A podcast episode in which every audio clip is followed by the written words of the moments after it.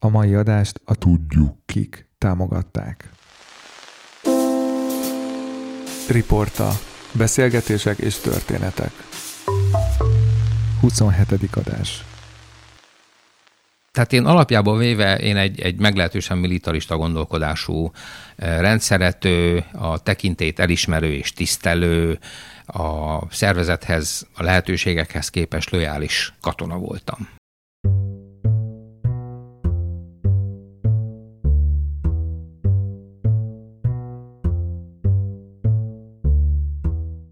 Mai vendégem Tóth Tibor Tiború, blogger. 1962-ben született Temesváron. És sokakkal ellentétben ő nem, hogy meg akarta úszni a katonaságot, hanem azt mondja, hogy Én kézzel-lábbal kapálóztam, hogy katona lehessek, és hogy ott lehessek katona, ahova végül mentem, ugye azt leírom. A dolog érdekessége, hogy magyarként a román légierőnél szolgált. 25 éves korában költözött Magyarországra.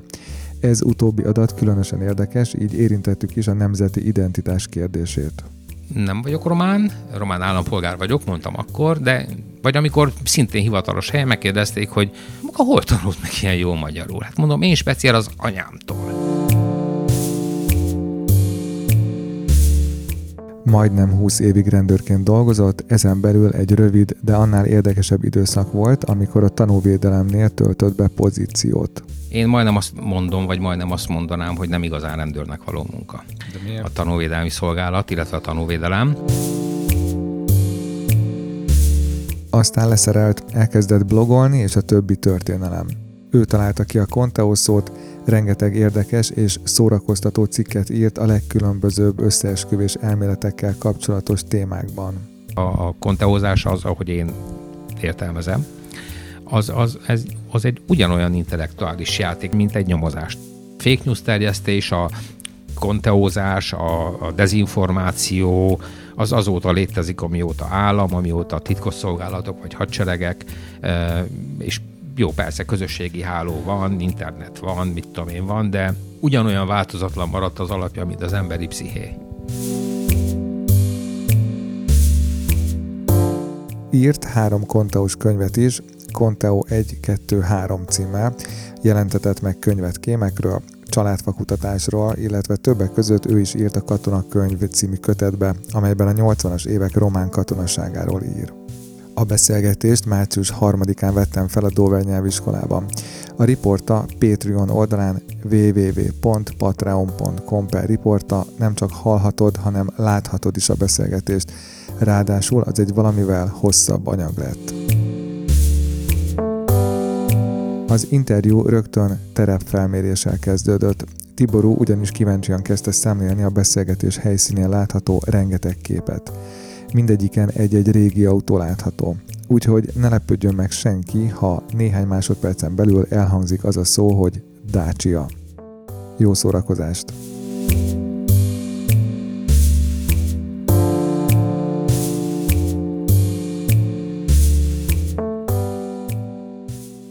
Láttál olyan autót, ami tetszik itt egyébként? Van egy pár, ami, amire még emlékszem. Viszont a dácsiák fájó hiánya az feltűnt. Közölni fogom a főnökömmel, viszont más tantermekben van még egy csomó ilyen kép, úgyhogy van remény. A folyosón is van.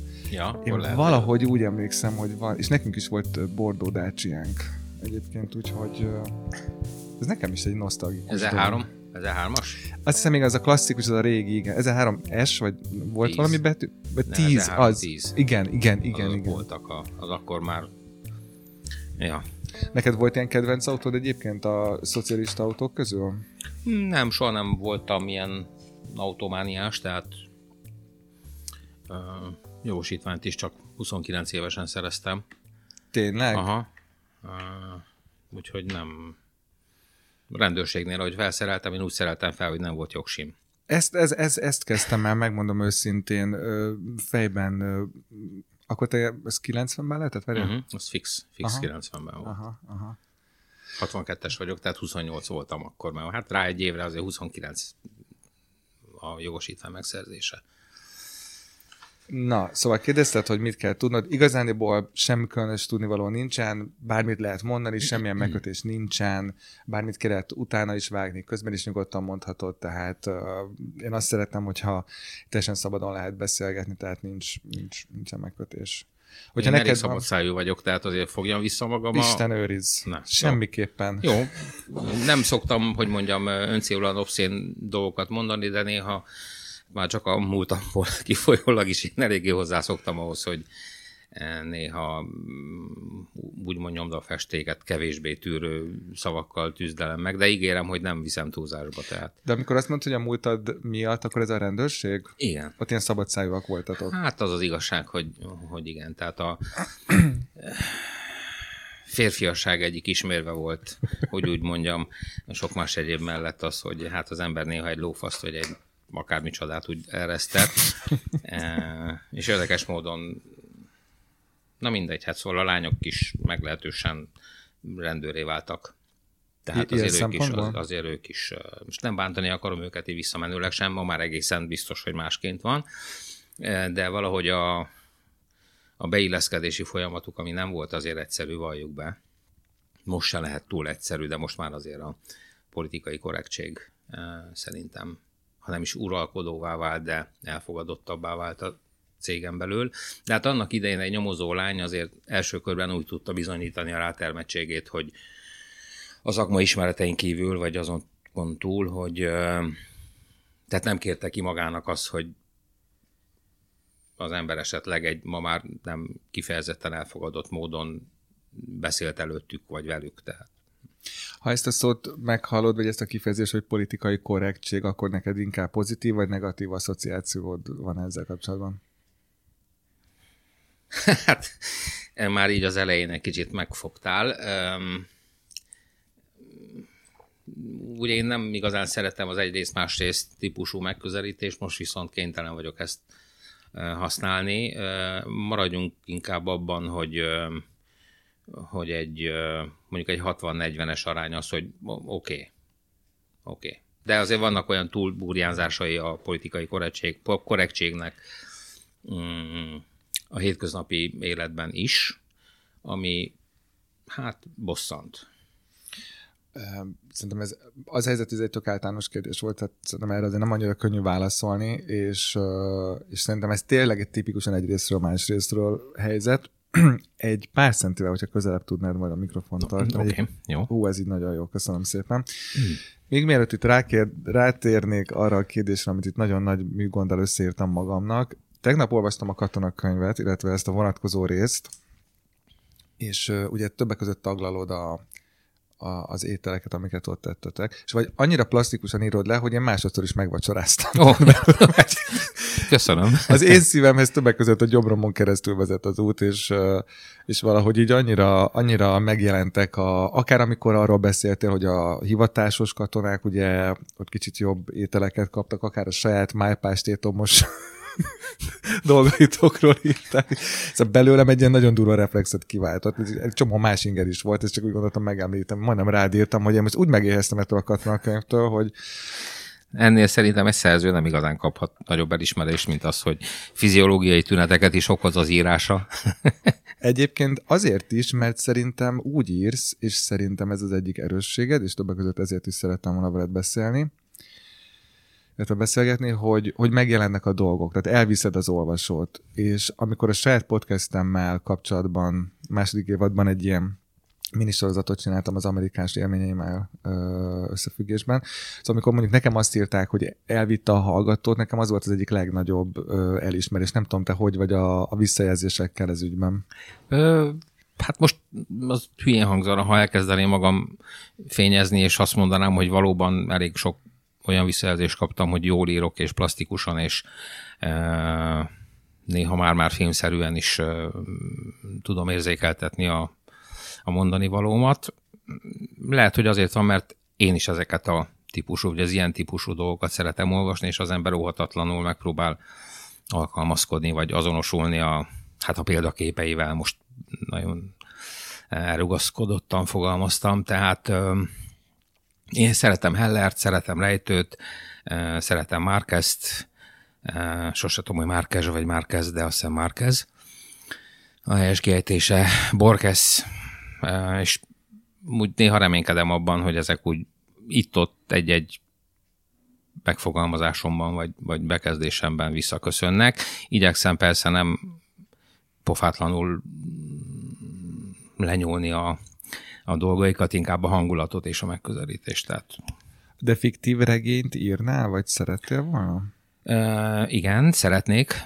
Nem tettem még le erről. Kaptam is biztatást, ugye én eddig két kiadóval dolgoztam a Göncöllel és a Cserrel. Mind a két helyről kaptam olyan biztatásokat, illetve olyan ösztönzést, hogy hát akkor oké, okay, most a, a fictionen túl vagyunk, meg a kvázi dokumentarista kémes életrajzos, konteós történeteken, mi lenne, ha, ha esetleg belefognék egy ilyenbe. Már volt is egy-két ilyen kisebb próbálkozásom. Tippelhetek, bocsánat? Igen. Az alapján, amit olvastam rólad, arra tippelnék, hogy valamilyen alternat, alternatív történelmi regény lenne belőle. Nem Mert jársz, hogy szereted azokat, nem? Nem jársz olyan, olyan, olyan messze a, a, a történettől, vagyis az elképzelésemtől. Persze ez nem ígéret, tehát a podcast hallgatók ne vegyék ezt ígéretnek, de megfordult már a fejemben, és már le is kezdtem ilyen kis mozaikokat írogatni egy tanúvédelmi történetről, eh, ami egy adott pillanatban átcsap egy alternatív univerzumba, vagy jelenbe, vagy párhuzamos valóságba nevezzük, ahogy, ahogy akarjuk. Dolgoztál is ezen a területen, gondolom, akkor nem véletlen az összefüggés. E, igen. Talán az volt a legutolsó ö, osztály a rendőrségben? Az utolsó előtti. Utolsó előtti. Utolsó előtti. Én úgynevezett műveleti területen dolgoztam sokáig, ami anélkül, hogy minősített adatokat osztanék meg itt bárkivel.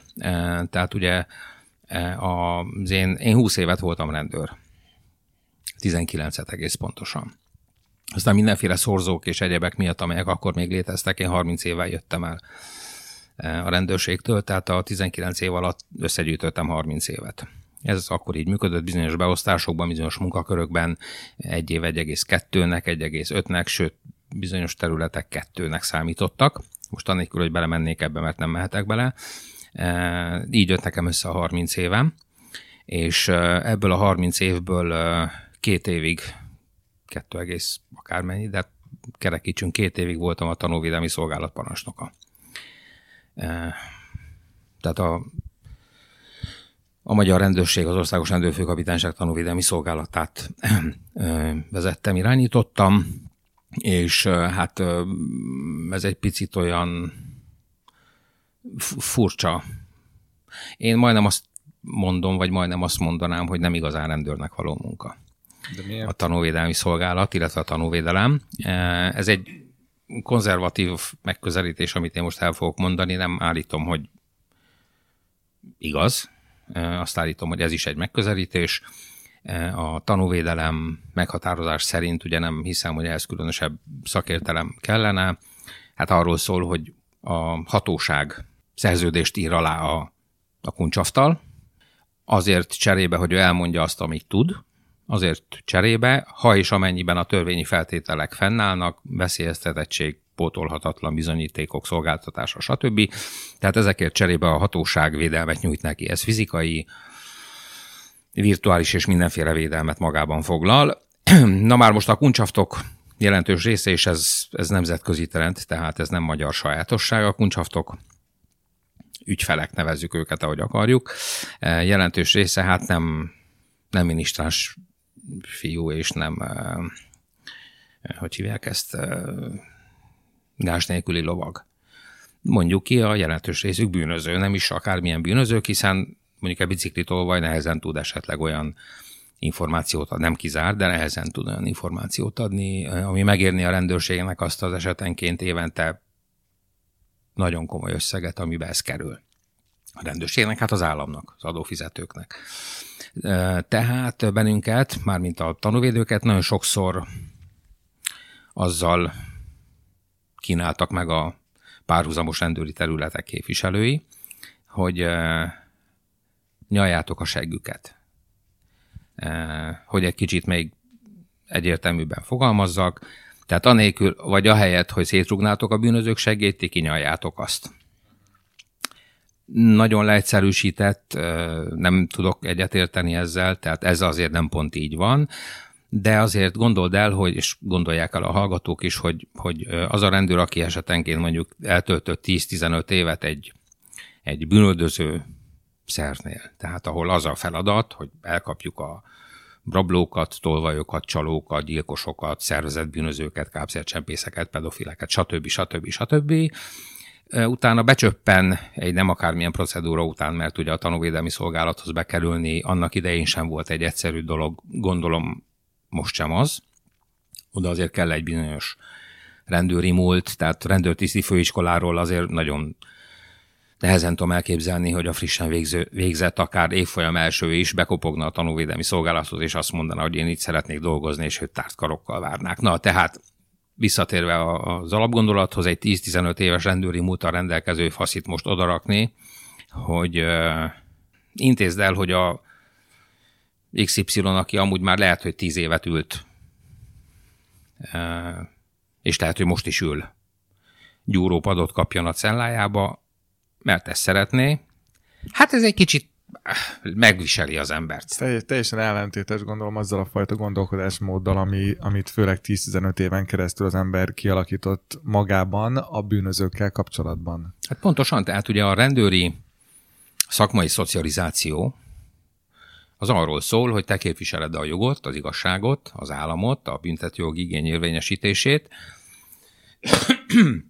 A másik, a ellenfeled, nevezzük így, eh, vagy az opponensed, ő pedig a bűnt, a törvénytelenséget, az antiszociális magatartást, az esetenként a, a, a pszichopátiába hajló bűnözői hajlamot, és hát, hogy mondjam, téged arra dresszíroznak, az őrmesteriskolán is, de a rendőrtiszti főiskolán is, bocsánat, most már a Nemzeti Közszolgálati Egyetem rendészet tudományi karán is, hogy hát, ugye te vagy a jó fiú, te játszol fehérmezben, és a másikat pedig hát el kell kapni, lehetetlenni kell tenni a tevékenységét, bíró elé kell állítani, és azon kell dolgozni, hogy a megfelelő bizonyítékot összegyűjtsd, hogy becsukják. Most nagyon leegyszerűsítettem, a tanúvédelmi munka nem erről szól. Mhm.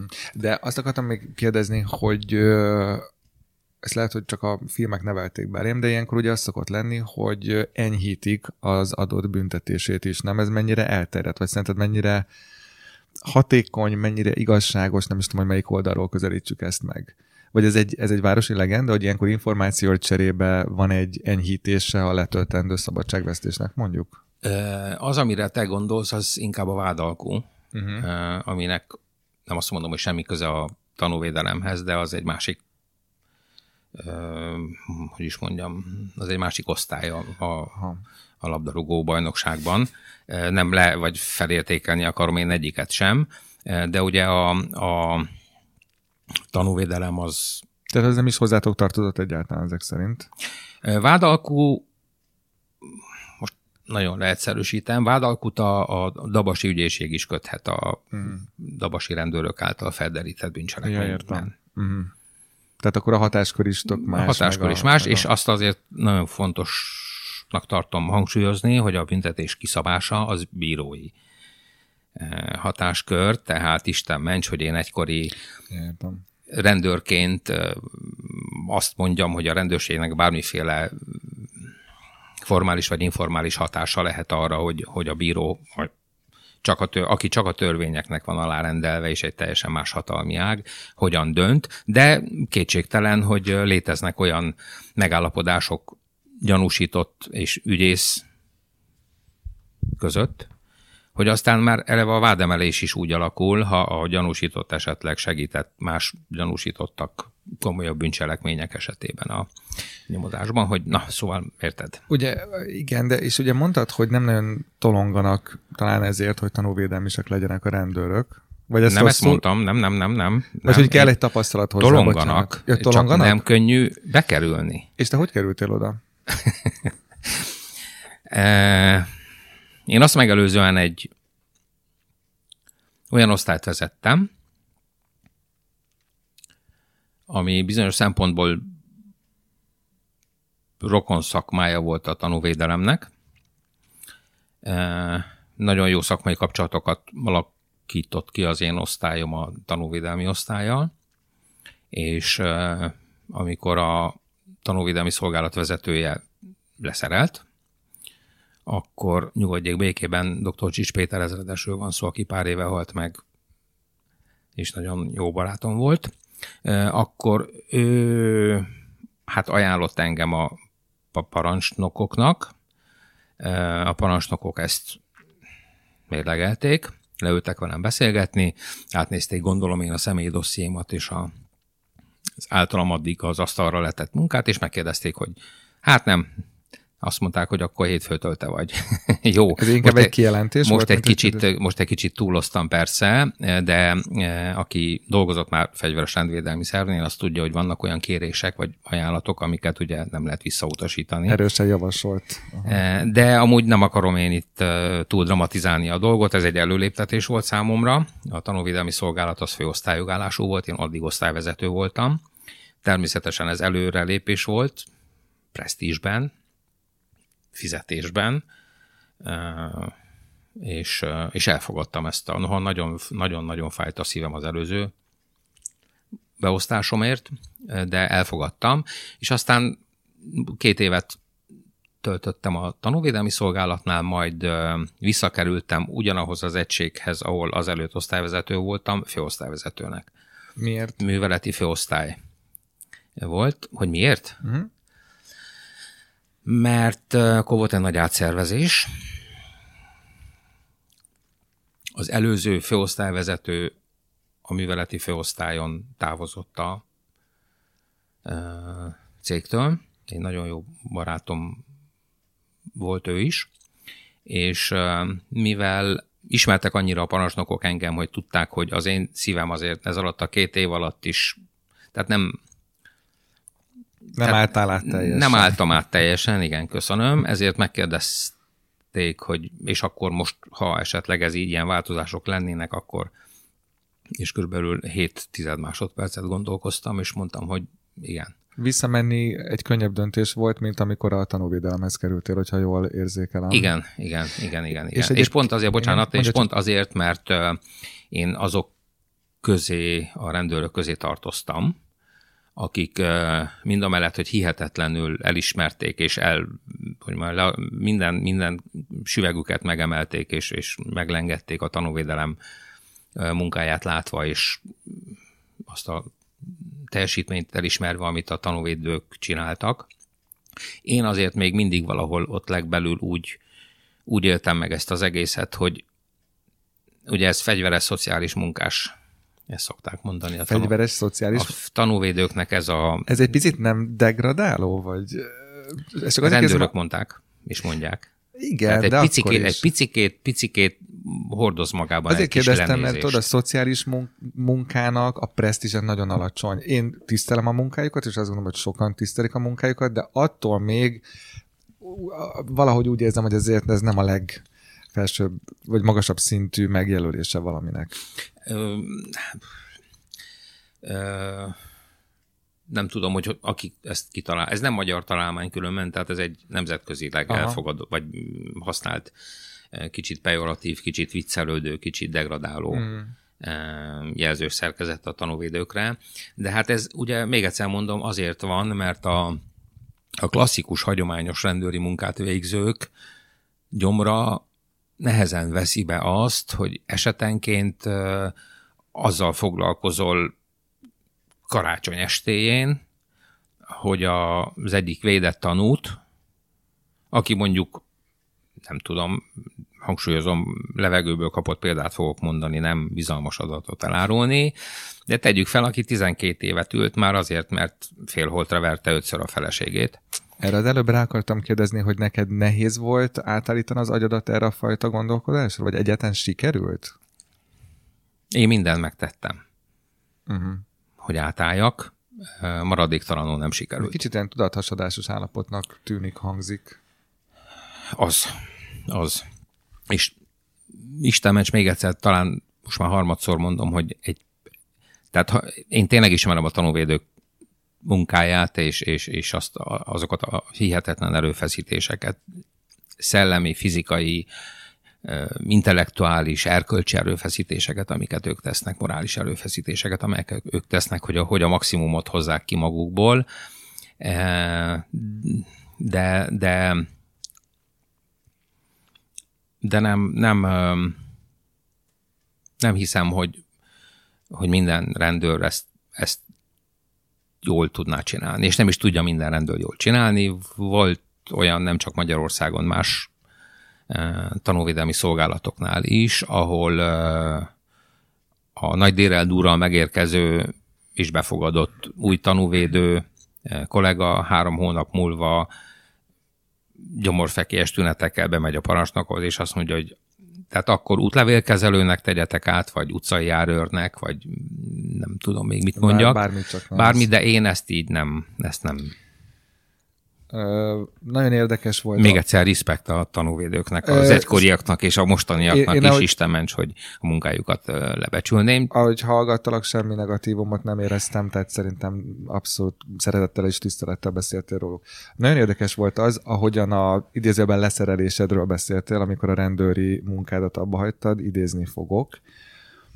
A centrifugális erő nagyobb lett, mint a centripetális és uh, azt éreztem... Ilyen okos hogy... dolgokat mondtam. Igen, igen, igen. Nem is egyet egyébként. Ugye 2009-ben döntöttél úgy, hogy elég volt, így a nyilatkozatod alapján, és akkor van egy kiegészítés ennek az idézetnek, magyarul több szubjektív érv szólt amellett, hogy menjek, mint amellett, hogy maradjak. Nagyon sokat vívódtam. Hát heteken keresztül vívódtam Ugye volt olyan, hogy parancsnoki elbeszélgetés, az akkori parancsnokom leült velem, és mondta, hogy akkor újabb átszervezés, elfogadod, nem fogadod de nem fogadom el, illetve gondolkodási időt kértem, majd a gondolkodási idő letelte után mondtam, hogy nem fogadom el, elmegyek nyugdíjba. Én úgy hiszem, hogy az akkori parancsnokom nagyon őszinte volt, amikor, amikor azt mondta, hogy nagyon-nagyon szeretné, ha maradnék. De erős voltam, mint, hogy mondják, mint, mint vagy kemény voltam, mint Tarzán sarka, és, és kitartottam emellett, és azóta egy traumatikus fél év után naponta kétszer adok hálát a, a talán létező, talán nem létező Istennek, hogy, hogy akkor volt erőm kitartani az elhatározásom mellett. Azt hogy érted, hogy traumatikus fél év, ez, a, ez tulajdonképpen a gyászolása volt ennek a húsz évnek? Igen, igen. Nekem egy, tehát nagyon szerencsés embernek tartom magam, mert ez a húsz év, ez, ez, ez maga volt a, és, és, és ez, ez nem a megszépítő messzeség, meg ugye fiatalok voltunk, és akkor még a sörnek is más íze volt, no, ez kétségtelen így van, de nem, nekem megadatott az, hogy, hogy azon a szakterületen dolgozhattam a 20 évből 18-at vagy 17-et, amiről mindig is álmodoztam, ugye ez a műveleti terület, annyit még elmondanék, és ez szintén nem ütközik titoktartási kötelezettségbe, hogy ugye az, a műveleti terület a bűnügyi szolgálatnál általában régi szóhasználattal operatív terület, ez azt jelentette, hogy a rendőrségi törvény által biztosított valamennyi titkos erőteszközt és módszert alkalmaztuk a komolyabb ügyek felderítése esetén. Ez nyomozói munka volt gyakorlatilag, Ez nem? felderítői nyomozói munka. Azért voltam egy picit bizonytalan, hogy a nyomozóira rögtön rávágjam, hogy nyomozói, mert ugye a, az, a nyomozó, mint ahogy azt mindenki tudja, aki akár csak egy kocseket, vagy kolombót, vagy akármit látott. Tehát az arról szól, hogy, hogy nyomozok, összegyűjtöm a bizonyítékokat, kihallgatom a gyanúsítottat, házkutatok, stb. stb. A titkos információgyűjtés az nem, nem pont ezt jelenti. Tehát a titkos információgyűjtés, az szintén bizonyítékokat gyártásával, gyártásával, bizonyítékok összegyűjtése, Istenem. Szívesen kivágom akkor. Freud. Eh, tehát bizonyítékok összegyűjtésével foglalkozik, eh, és akkor ezeket a bizonyítékokat a nyomozók rendelkezésére bocsátja. nagyon leegyszerűsítve ennél persze sokkal komplexebb de, dolog. De te mind a kettővel foglalkoztál, ugye? Tehát nyomozással és felderítéssel? Nyomozás, és... Nyomozással kezdtem, mm. ugye? Tehát felderítőként, tehát ahhoz megint csak kell egy bizonyos fajta elő, képzel, előélet, szakmai előélet. Igen, én a 6 hetedik kerületi kapitányságon kezdtem nyomozóként, gazdaságvédelmi területen, tehát nem az erőszakos bűncselekmények, hanem inkább a betörésektől a sikasztásokon át a csalásokig inkább ez, ez volt, de hát kerületi szinten. És De aztán máshova is hívtak, ha jól olvastam. Tehát e... más területekre is, nem csak a hatodik, hetedik kerület. Hát én két évet voltam a hatodik, hetedik kerületben, ah. utána a Franciaországban elvégeztem a rendőrtiszti főiskolát, és ahogy visszajöttem, akkor kopogtam Betonhoz, a ezredes úrhoz, a Nemzetközi Szervezet és Kábítószer Bűnözés elleni szolgálat vezetőjéhez, és, és akkor kezdtem el ugye ezt a bizonyos műveleti munkát, 93-ban, és gyakorlatilag ugyanaz, ugyanazon a helyen dolgoztam nagyon-nagyon sokáig, csak a hely vagy a szolgálat megnevezése változott volt. Nemzetközi Szervezet és Kábítószer Bűnözés elleni szolgálat, majd szervezet bűnözés elleni szolgálat, majd központi bűnözés igazgatóság, majd szervezet, stb. felderítő főosztály, és így tovább, de ugyanazokat a dolgokat csináltam gyakorlatilag 93-tól egész addig, amíg tanúvédelm is nem lettem. Picit hadd térjek vissza erre, amikor arról beszéltünk, hogy ez a fél év, ez egy gyászidőszak volt. Mi volt az, amit a legjobban szeretél ebben a 20 évben?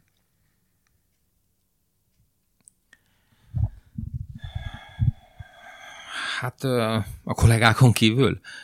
A kollégák az elsők, akik eszedbe igen, jutnak erről? Igen, az, igen? Igen, igen, igen, igen. Egy, egy elképesztő, nem is egy, hát több elképesztő jó csapattal együtt tudtam dolgozni, csapattagja tudtam lenni, és, és minden szempontból, vagy nagyon sok szempontból ez a bizonyos csapat, amelyikről most beszélek, uh, úttörő szerepet játszott egy csomó területen, olyan területeken, amelyekről nem beszélhetek, és ez annyira összekovácsolta ezt a, ezt a társaságot, hogy, hogy, hogy elképesztő. Egy picit, amikor az előbb az átszervezésekről beszéltél, um, akkor az volt a benyomásom veled kapcsolatban, hogy neked a szabadság nagyon fontos, én nem először érzem ezt veled kapcsolatban, tehát mondtad sok interjúban, hogy szerette, szeretsz módszeresen dolgozni, és szerintem szereted a rendet is, ugye furcsa lenne, nem szeretnéd, de azt is érzem, hogy neked nagyon fontos a szabadság, és mintha a felmondásodban egy picit az is közrejátszott volna, hogy, hogy ez, a, ez a fajta szabadság, ami korábban megvolt, ez beszűkült. Jól érzed. Ez volt a benyomásom legalábbis. Jól érzed, de hogy mondja, a mentségemül azt hoztam csak fel, hogy tehát én alapjából véve én egy, egy meglehetősen militarista gondolkodású rendszerető, a tekintét elismerő és tisztelő, a szervezethez, a lehetőségekhez képes lojális katona voltam. Tényleg, szóval aki ismer, azt tudja. Elfogadtam az utasításokat, elfogadtam és végrehajtottam ezeket a legjobb tudásom szerint. Egy valamit nehezen viseltem mindig, amikor, amikor um, esetleg olyan felsőbb utasítást kaptam, ami szakmailag tehát teljesen nyilvánvaló volt, hogy beképzeltség nélkül mondom, hogy voltak bizonyos szakterületek, amikhez én jobban értettem, mint esetleg egyik másik főnököm. Ez most tudom, messziről jött ember azt mond, amit akar, meg nagyon régen volt, de én tényleg így érzem. És amikor egy nagyon szűk, nagyon, nagyon, nagyon jól körülhatárolható szakmai területtel kapcsolatban, ami én, ahol én otthonosan mozogtam, az egyik vezetőm esetleg egy olyan marhaságot utasít, ad nekem utasításba, ami szembe megy a, az összes írott és íratlan szakmai elvárással, vagy szakmai alappal, na ezeket nehezen viseltem el. Az előbb, amikor a pörgésről beszéltél, és egyébként amit most elmondtál, szerintem az teljesen korrekt, meg szerintem teljesen rendben van. De amikor az előbb a pörgésről beszéltél, akkor nekem beugrott Al Pacino a Szemtől szemben című filmből, gondolom láttad, vagy valami miatt azt gondolom, hogy Láttam, de ezt. most nem tudnék belőle így idézni, de... Azért jutott eszem, mert Al Pacino... Ez amikor Robert De Niro és Al Pacino, hogy egyikük a zsaró, a másikuk a igen. Bűnöző. Tehát igen, igen, igen, igen. Vetétársak. Igen, igen, igen, igen, és uh, ugye ebben, az, ebben a filmben Al Pacino egy ilyen, egy ilyen uh, abszolút eltökélt uh, rendőrt alakít, akinek már így a, a magánélete is rámegy tulajdonképpen arra, hogy ő mennyire uh, már-már eszelős módon uh, végzi a munkát, és szeretné elkapni ugye ezt az adott bűnbandát, illetve bizonyos bűnözőket, bűn, bűnözőket Szóval lehet, hogy egy kicsit a filmek átmosták az agyamat, de hogy az előbb erről beszéltél, főleg ezzel a csillogó szemmel, azon gondolkoztam, hogy, hogy nálad ez, amikor rendőr voltál és nyomozással, felderítéssel foglalkoztál, és tudom, hogy imádtad ezt, a, mert el is mondtad, ezt a, ezt a, ezt a munkádat. Ennek a bizonyos szakmai, illetve a magánéleti egyensúlynak a fenntartása, ez csak a filmekben olyan nehéz, vagy a te esetedben is ez egy embert próbáló feladat volt ilyen szempontból? Ö, habozás nélkül azt mondhatom, hogy a magánéletem egyik összetevőjét sem befolyásolta hmm. negatívan. Hmm. Lehet, hogy csak szerencsés vagyok, és olyan feleségem van, aki minden a rendőr szakmával kapcsolatos problémát elviselt, és, és, és el, belenyugodott, hogy vannak dolgok, amik, amik így működnek, de nem. Nem, én a leghatározottabban mondom, hogy semmiféle volt negatív. Volt még egy nagyon érdekes uh, nyilatkozatod a rendőrségnél eltöltött idővel kapcsolatban. Nagyjából ez a, ennek a témának így a záró akkorja, de persze, hogyha valami még eszünkbe jut, akkor lehet erről beszélni, de nekem nagyon-nagyon tetszett. Azt uh, írtad, hogy, de mondtad, majd valaki leírta, hogy a rendőrségnél eltöltött közel két évtizedet sikeres kísérletnek fogom fel. És mindannyian tudjuk Murphy alapigasságát, sikeres kísérletet nem szabad megismételni. Hát egyrészt nekem ez nagyon tetszett, másrészt az, az hogy lehet, amikor te 20 évig idézőjelben kísérletezgesz, vagy az így hogy jött? Ö,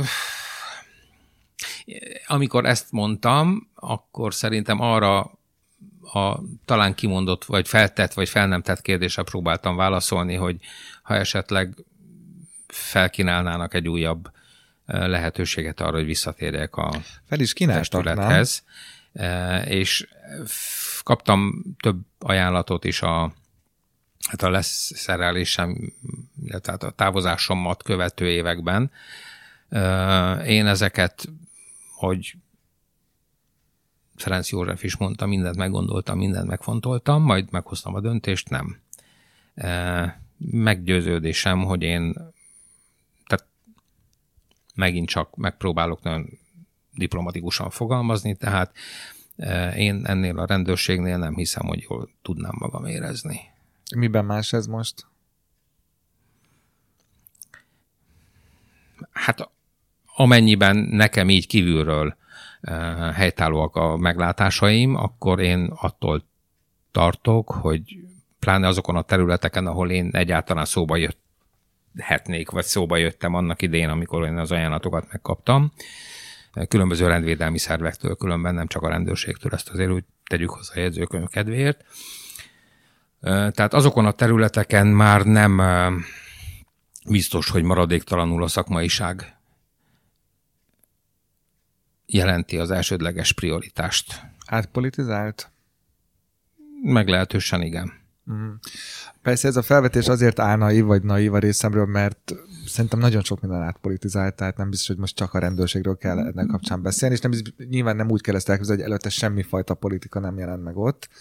Gondolom a hangsúlyok azok, mindig amik... volt, mindig volt, hát Igen. hogy mondjam, álságos lenne, és egy ordas Persze. nagy hazugság, hogy még konkrétabban fogalmazzak, ha azt mondanám, hogy hogy semmiféle politikai um, hangulatkeltés, vagy nem, nem hangulatkeltés, semmiféle politikai nyomás soha nem ért uh, engem, vagy bennünket uh, a szolgálati éveim alatt.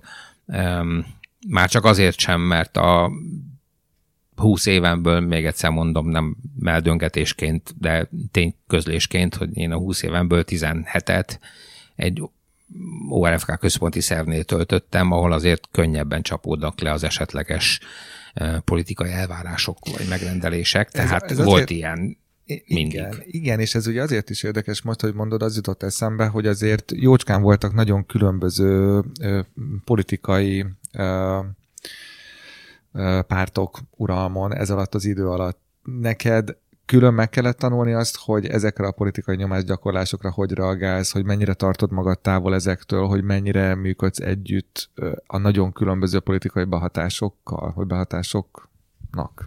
Nem, behatásokkal, hát, igen.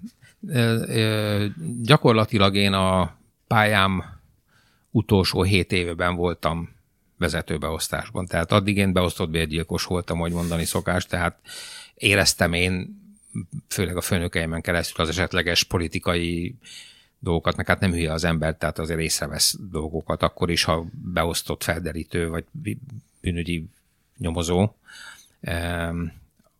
Ugye én 2003-ban kaptam meg az első szervezetszerű osztályvezetői beosztásomat.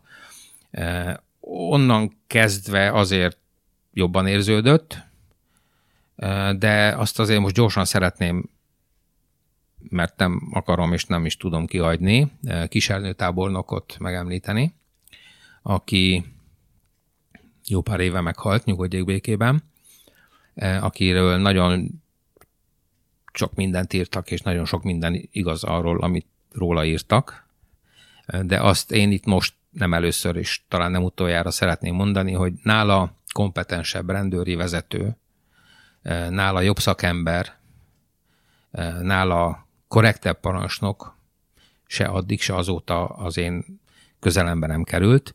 Eh, és hogy miért kapcsolódik ez ahhoz, amit kérdeztél az esetleges politikai nyomáshoz. Kisárnő tábornok volt a Központi Bűnözés Igazgatóság vezetője, talán mond valamit ez a név, ez az NNI egyik jogelődje volt. Uh-huh. Ugye akkor szocialista kormány volt hatalmon azokban az időkben. Kis Ernő tábornok úr volt az, aki villámhárítóként minden olyan politikai manipulációs kísérletnek és irányítási vagy, vagy, vagy befolyásolási kísérletnek ellenállt, aminek egyáltalán hely, ellent lehetett állni. Nem mondom, hogy mindenek, mert hazudnék, de ő volt az, aki még egyszer mondom villámhárítóként a szakmai villámcsapások jelentős részét elhárította a végrehajtó állomány feje fölül. És uh, talán nem veszi ezt rossz néven tőlem oda át, ha, ha azt mondom, hogy túl azon, hogy valóban az a kurva alkohol, az, az, az nagyon sokat uh, rontotta az egészen, de és ugye mm, tábornok úr még arról is híres volt, hogy szűk körben azért nem tett lagatot a szájára. És mondta ő annak idején többször, nem csak az én fülem hallatára, hanem többször is, hogy elmennek ezek a kurva anyjukba. Uh-huh. Ne foglalkozzatok ezzel. Ugye amikor kezd, jelentettük neki, hogy főnök, az a helyzet, hogy itt van egy ilyen, de nem hisszük, hogy majd én intézem, menjenek ezek a kurva anyjukba és az esetek többségében tényleg végigvitte azt, ami szakmailag teljesen indokolt volt. Remélem, elég homályosan fogalmaztam ahhoz, hogy ne legyek beperelhető, ugyanakkor elég egyértelműen, hogy mindenki megértse, hogy mit akartam mondani. Azóta se, bocsánat, még azóta se eh, volt, eh, volt olyan parancsnokom, és, és nem is tudom, hogy van-e olyan felső rendőri vezető ilyen szempontból, aki, aki ezekbe beleállna, ha kell. Ő beleállt keményen. Szeretnék ugrani egy picit az időben vissza, ugyanis ezt az egész beszélgetést azzal szerettem volna kezdeni, hogy számomra mindig nagyon érdekes az a kommunikáció, amelyet a potenciális beszélgető partnerekkel folytatok, mielőtt magára az interjúra sor kerülne és nálad eléggé szembeötlő volt az, hogy egyrészt a műsorról is szerettél volna információhoz jutni, ide írtam magamnak zárjába, hogy generális tájékozódás, ezt is olvastam valamelyik interjútban, illetve arról, hogy, hogy milyen lesz ez a beszélgetés. Ez mindig jellemző volt rád, vagy az évek során felgyűlt tapasztalat miatt ö, volt az, hogy, hogy informálódtál?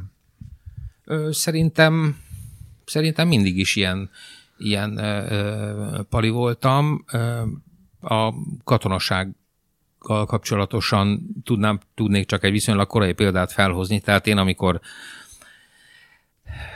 elhatároztam, hogy ejtőernyős leszek, katonai ejtőernyős, akkor egy, egy nagyon alapos, már amennyire annak idején nagyon alapos tájékozódást lehetett végrehajtani. Tehát én, én utána néztem mindennek, aminek hmm. utána lehetett nézni. Most el tudod te is képzelni, vagy talán nem tudod, mert túl fiatal vagy ahhoz.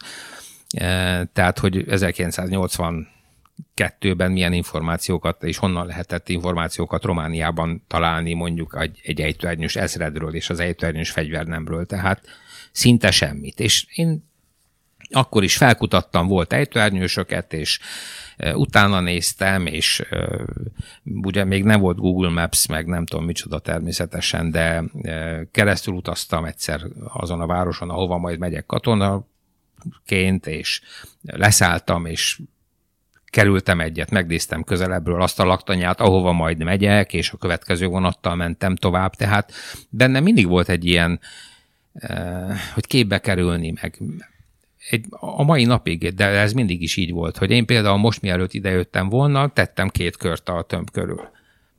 Fél órával, fél órával hamarabb érkeztem, én különben általában mindenhova igyekszem egy fél órával hamarabb érkezni, hogy, hogy, hogy beleszagoljak a levegőbe, hogy tudjam, hogy majd ha 11 óra következik, akkor hol kell bejönni, nincs itt útfelbontás, no, hogy gyalog jöttem idáig, milyen a izé, ha zuhog az eső, be lehet állni valahova, valamilyen. Tehát ezek ilyen A vérbeli dolgok. felderítő megérkezett. Valahogy, valahogy, valahogy igen, igen. De még egyszer mondom, én, én amennyire eszem tudom, én mindig is ilyen voltam. Tehát nem a rendőri pályám során alakultak ki ezek a reflexek, noha biztos csiszolódtak természetesen. Amikor például megbeszélek valakivel egy, egy találkozót egy kávézóba, ösztönösen megnézem, hogy be van-e technikázva, hogy ha én odaülök, akkor rálátok a bejáratra, vagy nem, nem látok rá a bejáratra, eh, ha ne adj is, van-e két kiárat, a fene se tudja. Tudom, hogy ez, ez egy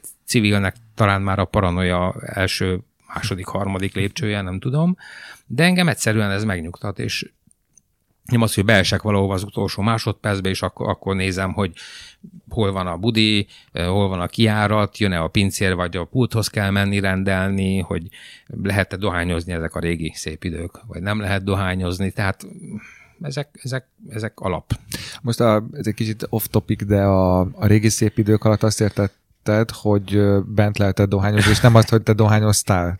Tehát még dohányzol, csak nem még, lehet már bent dohányozni. Még dohányzom, igen, de az Unióban már nem. nem.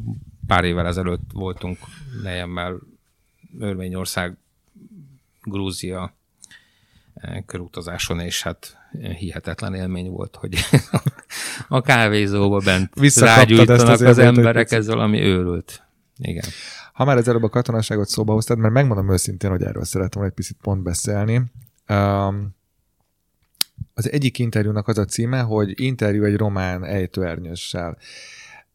Ez az szó, hogy román, ez csak az én fülemet ütötte meg, vagy szememet? Vagy ez csak nekem volt furcsa, hogy ezt így írták?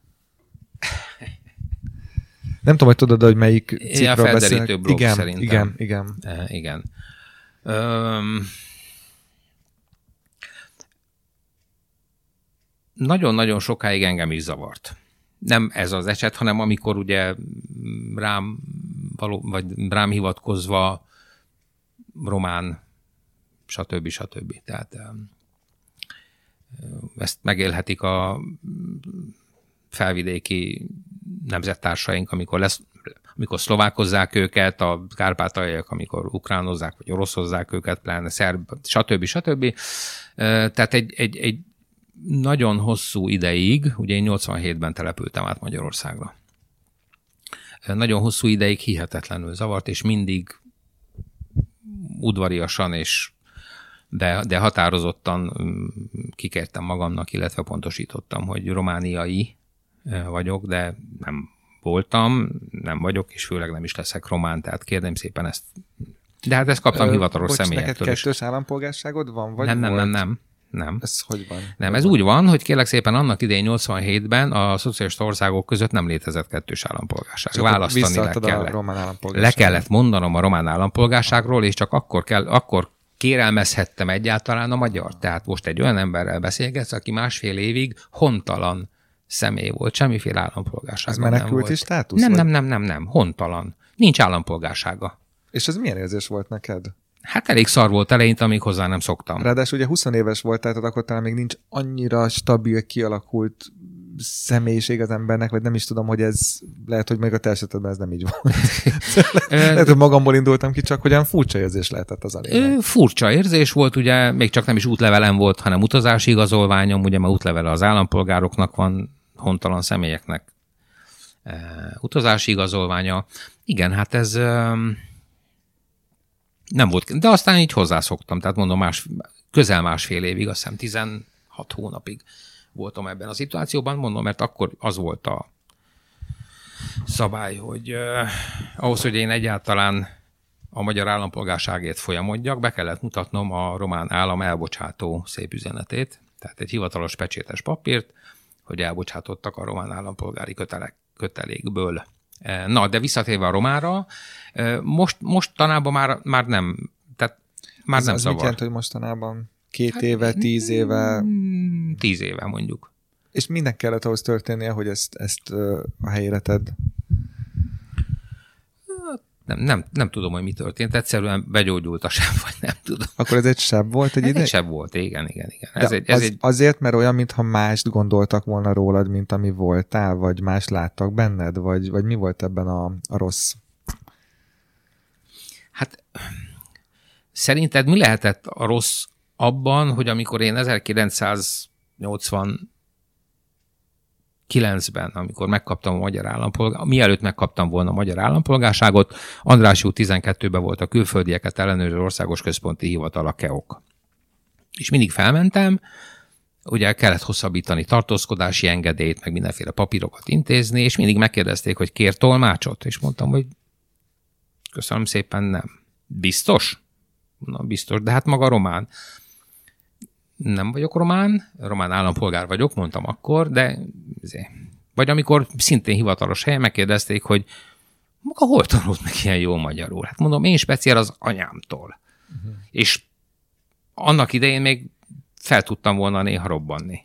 Uh-huh. De mondom, ezek, ezek elmúltak. Hát öregszik az ember, belenyugszik, a mai napig százezrek vagy milliók románozzák le az erdélyeket, tehát megint románozzák le. Tehát ugye ez, ez, ez olyan, de lezsidózni, vagy lecigányozni, tehát rossz használat, mert, mert nem le. Nem. Tehát románozzák a, az erdélyeket, a karcosabb egyéni személyiségűek még ma is kikérik maguknak, de ez nem fog változni szerintem. Tehát nemzeti, nemzeti politika ide vagy oda a magyar lakosság 20%-a még mindig románnak tekint bennünket. Talán még engem is, pedig most már többet éltem Magyarországon, mint Romániában. Hát én ezért ilyenkor annyira reménykedem, hogy mégis javult hát ha a helyzet. Ugye ezt a kérdést a katonaságon keresztül is nagyon érdekes szerintem megvizsgálni. Azt mondtad, és én ennek nagyon örültem, hogy soha semmilyen hátrányos megkülönböztetés nem ért téged katona, katonaként amiatt, mert te magyar voltál. Ezzel együtt egy olyasmit is írtál, vagy nem olyasmit megpróbálom szó szerint idézni, a katonakönyvben, amelynek hát kvázi tájszerzője, vagy pontosabban öten írtátok, Gazda Albert volt az, akit én az öt közül ismertem, és akinek szintén nagyon szeretem egyébként az írásait és most el fogom olvasni azt a részt is, mert uh, kedvet kaptam. Szóval Szóval, hogy a székelyeket szétosztották, és volt olyan, aki magyar identitását feladta annak érdekében, hogy érvényesülhessen a seregben. Most ez nem tudok semmilyen értelmes kérdést hozzáfűzni, csak azt tudom mondani, hogy ez nagyon érdekes, és ha erről bármit tudsz mondani, azt szívesen hallgatom, mert ez nagyon érdekes volt olvasni. Ugye azért tegyük hozzá, hogy én a hivatásos katonákról beszélek. Aha. Tehát aki, aki tiszthelyettesként vagy tisztként eh, akart érvényesülni a, a román néphadseregben.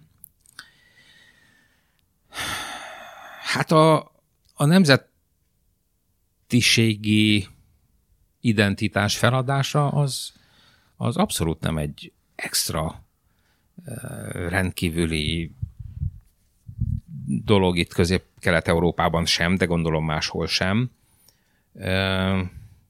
Több olyan és nem csak a katonakönyv adott fejezetében általam említett esetekről van szó, de hát én több olyan e, magyar nemzetiségű e, román, tehát Erdélyt egyszerűsítsünk így, noha ez az Erdély, ez majd erről is egy-két mondatot. Jó, szívesen. E, tehát én több olyan e, magyar nemzetiségű e, román állampolgárt ismertem, aki tudatosan vállaltan, tervezetten megérkezett a felnőttkor küszöbére, körülnézett az általa választott szakma karrier lehetőségein, és belátta, hogy már pedig ő itt, egy tudom én, Kovács Lászlóként, vagy Tóth Tiborként, vagy akármiként, Török Szabolcsként nem tud érvényesülni, és akkor megtette a szükséges lépéseket, először informálisan, majd formálisan románosította a nevét, tehát Andrásból André lett, Jánosból Johan. De, igen, de bocs, de rólad valahogy ezt én nem tudnám elképzelni, hogy ezt te valaha megtetted volna így. Én nem is tettem volna meg, tehát én tehát akik annyira karrieristák voltak magyarul, hogy nekik a nemzeti identitásuk nem volt annyira fontos, mint a karrier, hogyha jól értem. Igen, igen, igen. Hogy mondjam, egy, egy saját példa. Tehát én ugye annak idején 14 évesen tengerész szerettem volna lenni. Ez volt nek az egyik mániám. Uh-huh. Megkérdezt, vagy leültem beszélgetni anyámmal, ugye engem 12 éves korom óta anyám nevelt, és hát na, kisfiam, akkor hát most már licis, licista vagy, tehát gimnazista, lassan azért majd ugye még nem, de azért majd döntsd el, hogy majd a, ugye reál, humán, stb. stb. És hát mondtam, hogy én tengerész szeretnék, tengerész tiszt, nem akármilyen tengerész, tengerész tiszt. Mondtam, én ezt Temesváriként 650 km a tengerparttól, de voltam jó párszor a, tengerparton, és én, hát nekem a, a tengerész lát, Temesváron is néha felbukkant egy-egy katona, ugye azokban a fehér egyenruhákban, és beszartam. Tehát mondtam, hogy tehát tengerészte, meg amúgy is a tenger. Na, szóval, és, amikor elkezdtem mondogatni anyámnak, hogy akkor nem azt mondta, hogy hülye vagy, meg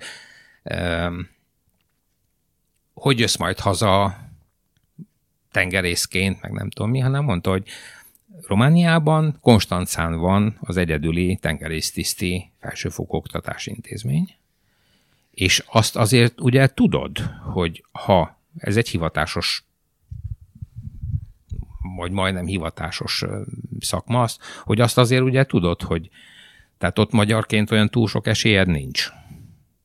Ezzel most lebeszélni akart, vagy egyszerűen csak a re- realitásokat, mert ugye itt azt írott több helyen is, hogy, hogy neki azért olyan nagyon könnyen, szóval nem volt könnyű tálalni számára azt, mármint hogy a számodra az ő számára az, hogy te katona szeretnél lenni, vagy bármi ilyesmivel foglalkozni. Tehát ezzel azért inkább le akart beszélni téged. Valószínű, igen. Ugyanakkor meg, meg hát ugye sorkatonai szolgálat, hát az meddig tart? Nekem kilenc hónapig ugye tápos voltam, tehát előfelvételű, de máskülönben másfél évig tartott volna.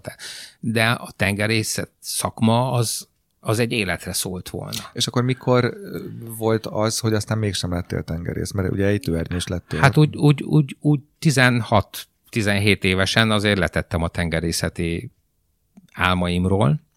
De miért? Akkor lehet, hogy itt félreértés van. Tehát én tengerész szakmát akartam választani, nem, hogy oda menjek katonának. Jaj, én tengerész akartam lenni, aki járja a tengereket. Na igen, de aztán végül is nem tanultál annak. Nem, nem, nem, nem, nem tanultam. Persze, le is tettem róla meg. meg. Na igen, de gyere gondoltam, hogy miért tettél le erről. Ugyanazért, mert amiért letettem arról is, hogy újságíró legyek.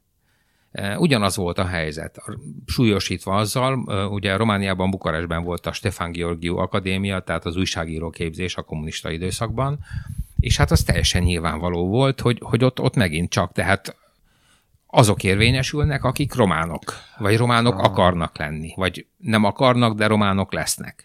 Öt éves korodban mi az, ami megtetszett, a, hogyha pontatlanul idézek, bocsánat, ugye a nagypapáddal egy felvonulást igen, néztél? Igen, igen, igen, augusztus 23-i katonai parádét. Mi volt az, ami megtetszett ebben a dologban? Mert szerintem a legtöbb gyerekről lehet mondani, hogy szereti a fegyvereket, játszani velük, stb., de hát rólad azért azóta kiderült, hogy ez nem csak egy ilyen kósza fellángolás volt a rend. Uh-huh.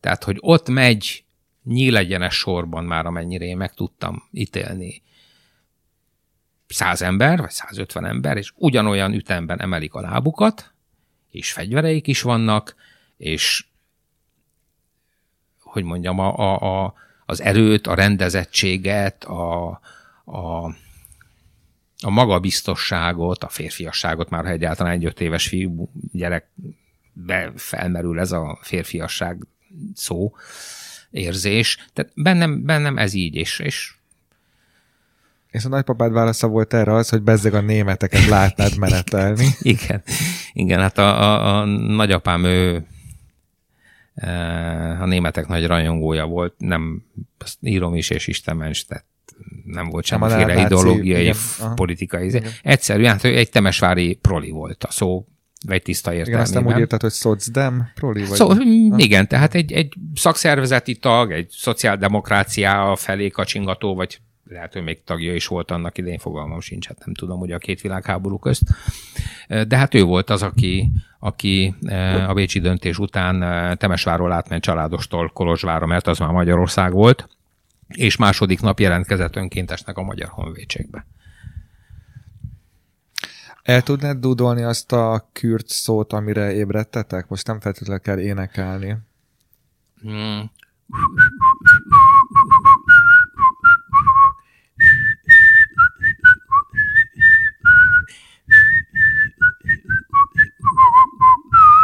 Ú, falcs volt, de ez volt, ez volt az ébresztő. Ilyen hosszú volt? Igen, sőt. Hát ezt ugye négyszer, ötször is egymás után elkürtölte a kürtös.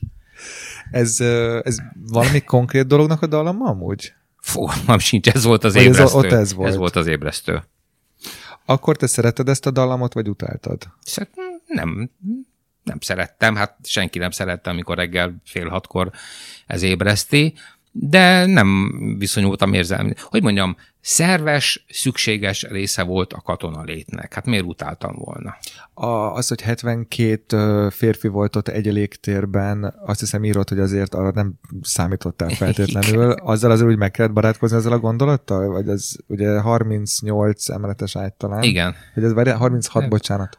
Hmm, igen az, az szóval nem tudom, én belegondoltam, hogy én, én, én lekapartam volna a bőrömet, meg én megőrültem volna, szóval nem tudom, hogy neked ez mennyire ment könnyen az elején. Hát nem, de... Meleg víz se volt, csak nem. néha. Igen, igen, igen. Persze, de hát... Annyira megkérd, nem is tudom, nem, nem, nem, nem a megkérdőjelezhetetlen szó a megfelelő erre, hanem tehát annyira természetesnek tűnt, hogy ez a katonaság, és ezt akartad, ugye kognitív diszonancia is van a világon, tehát én kézzel-lábbal kapálóztam, hogy katona lehessek, és hogy ott lehessek katona, ahova végül mentem, ugye azt leírom, hogy utána lehet, hogy, hogy bennem okozott volna érzelmi törést, ha önmagamnak bevallom, hogy ez nagy szopás. Mm.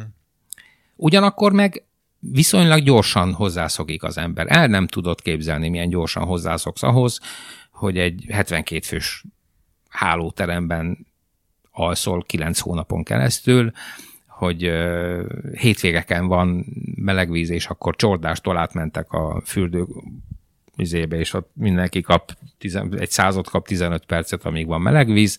Hozzá lehetett ehhez szokni. Egy picit szeretnék visszatérni a, mondjuk, hogy a nemzetiségi kérdéshez, most ez egy kicsit ilyen titkot árulok kell, bár nem, ennél már nagyobb titkot is hallottál. Szeretnék egyszer majd olyan évadot csinálni ennek a műsornak, amely az identitással foglalkozik, és, és azt nézi meg, hogy, hogy mi alapján határozzuk meg magunkat. Mert az ember meghatározza magát, hogy milyen nemű, hogy melyik országba született, és van még egy pár ilyen faktor. És engem nagyon-nagyon érdekel az, amikor az ember saját magát próbálja meghatározni, és, és ezzel kapcsolatos a következő kérdésem. Amikor kaptál egyszer egy olyan kérdést, hogy eszedbe jutott-e az, hogy mi történne, hogyha Románia és Magyarország ugye hadban állna egymással, mármint akkor, amikor te éppen katona voltál. Nem tudom, hogy emlékszel, hogy mit mondtál, vagy most mi lenne a válaszod ezzel kapcsolatban. Emlékszem, hát ez meglehetősen lényeges dolog szerintem, és nem is hiszem, hogy meglepni azt, aki engem ismer, hogy én azt válaszoltam, amit válaszoltam. Olyasmit válaszoltam, hogy akkor eh,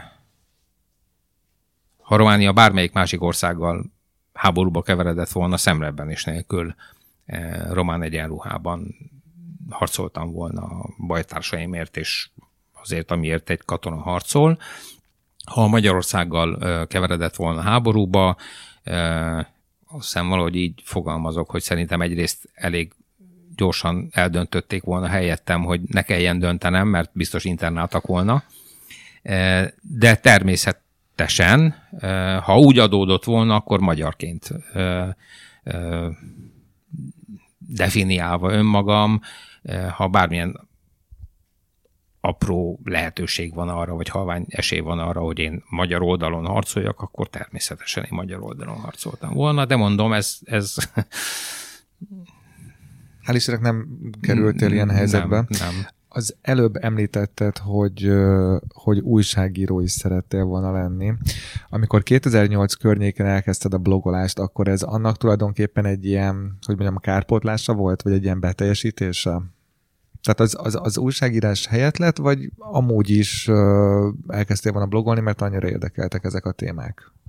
Is.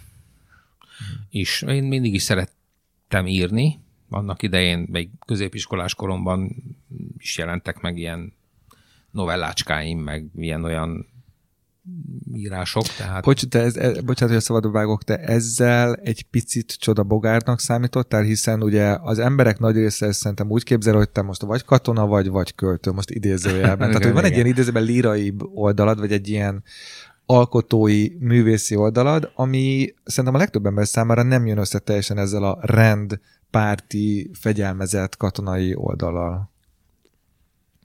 Julius Cézár is nagyszerű könyvet írt a galiai háborúkról, úgyhogy nincs ezzel semmi. Jó, Nem látok ellentmondás különben.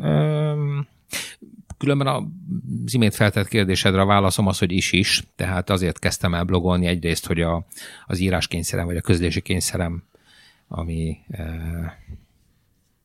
mindig is megvolt kiéljem. Másrészt pedig én ugye a Conteo bloggal kezdtem, ami többször elmondtam több helyen, tehát a, a konteózás az, ahogy én értelmezem, az, az, ez, az egy ugyanolyan intellektuális játék, és egy ugyanolyan um, kombinatorikai, szellemi kombinatorikai feladvány, mint egy nyomozás. Tehát itt is verziókat állítunk fel, itt is megnézzük, hogy kinek állt érdekében, itt is megnézzük, hogy ki, hogyan, mikor, kivel, ugye a kriminalisztika alapkérdéseit feltesszük, tehát egyrészt a, a, a nyomozás vagy a felderítéssel hiányával, hiánya miatti hiányérzetem, kicsit ilyen hangzott, de azt értitek, hogy mit akarok mondani. Másrészt pedig a, az írás és a közléskényszerem.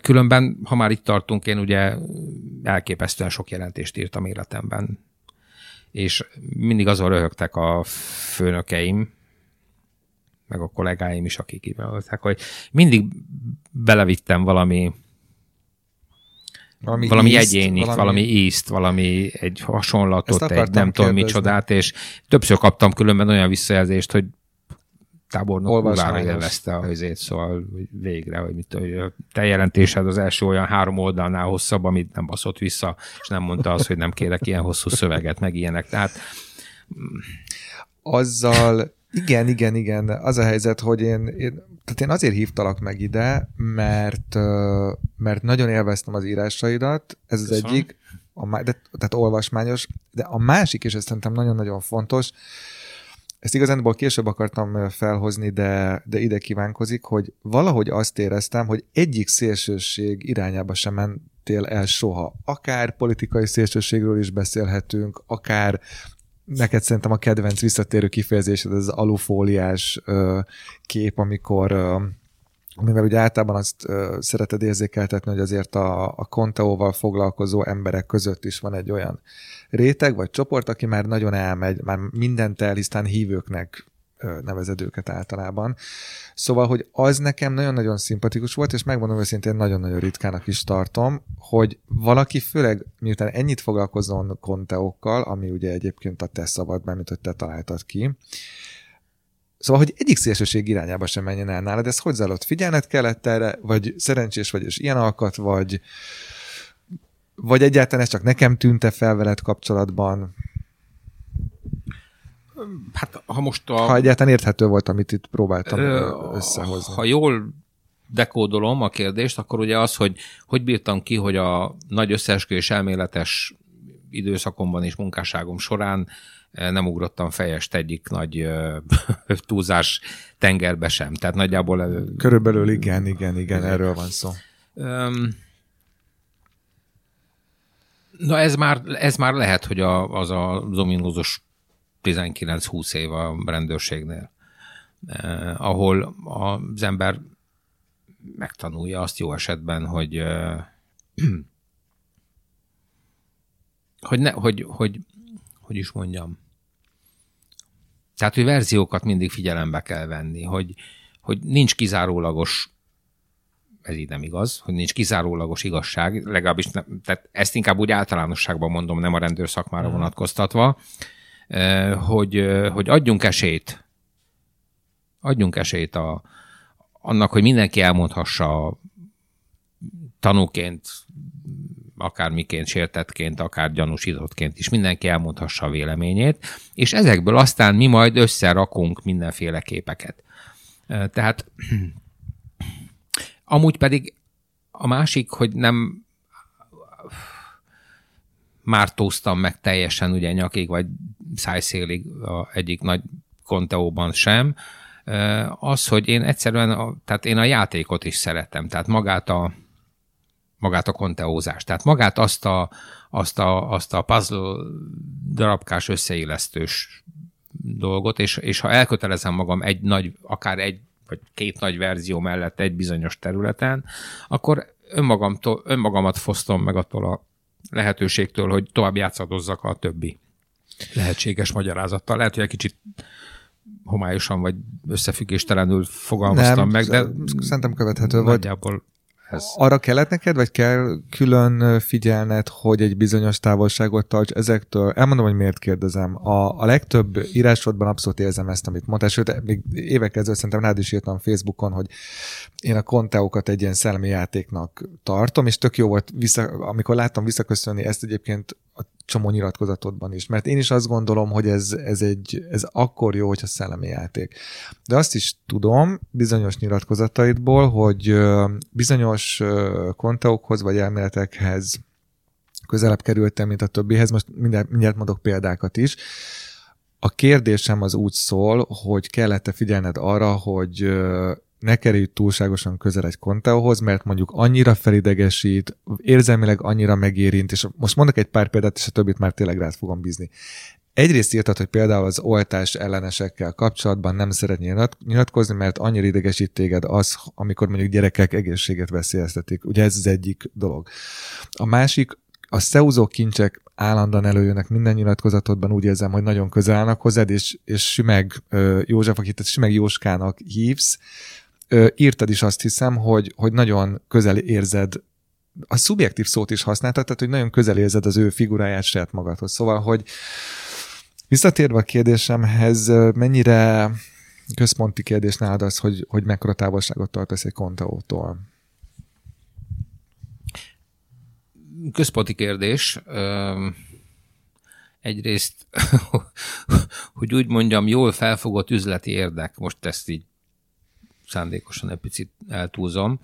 Tehát ha én nyíltan kiállok egyik és határozottan egyik másik nagy verzió mellett, egyik másik nagy kontaonál, akkor azt kockáztatom, hogy talán elveszítem az olvasóim, szimpatizánsaim, szurkolóim, lájkolóim, akármi x százalékát. Mm.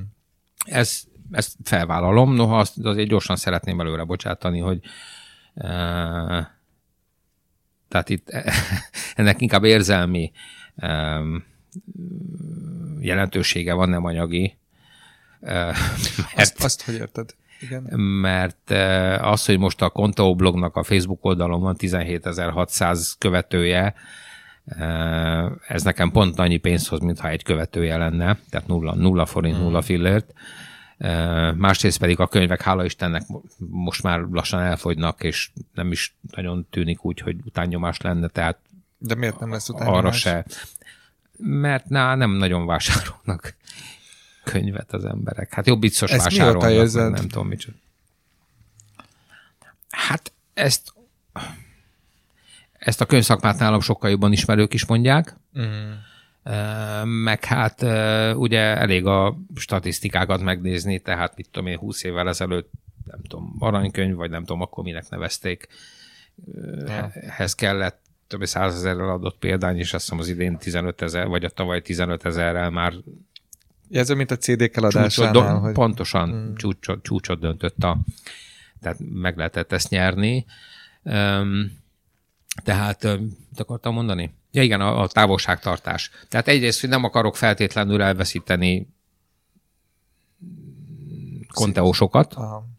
olvasókat, akár a blogon, Igen, mert neked az image az tulajdonképpen ez az objektivitásra, a korrektségre való törekvés szerintem. Igen, tehát a... szerintem épp ezért, és ez olyan szerintelenül fog talán hangozni, de hát ezzel vívtam ki azt a kvázi státuszt magamnak, amit kivívtam konteózás területén.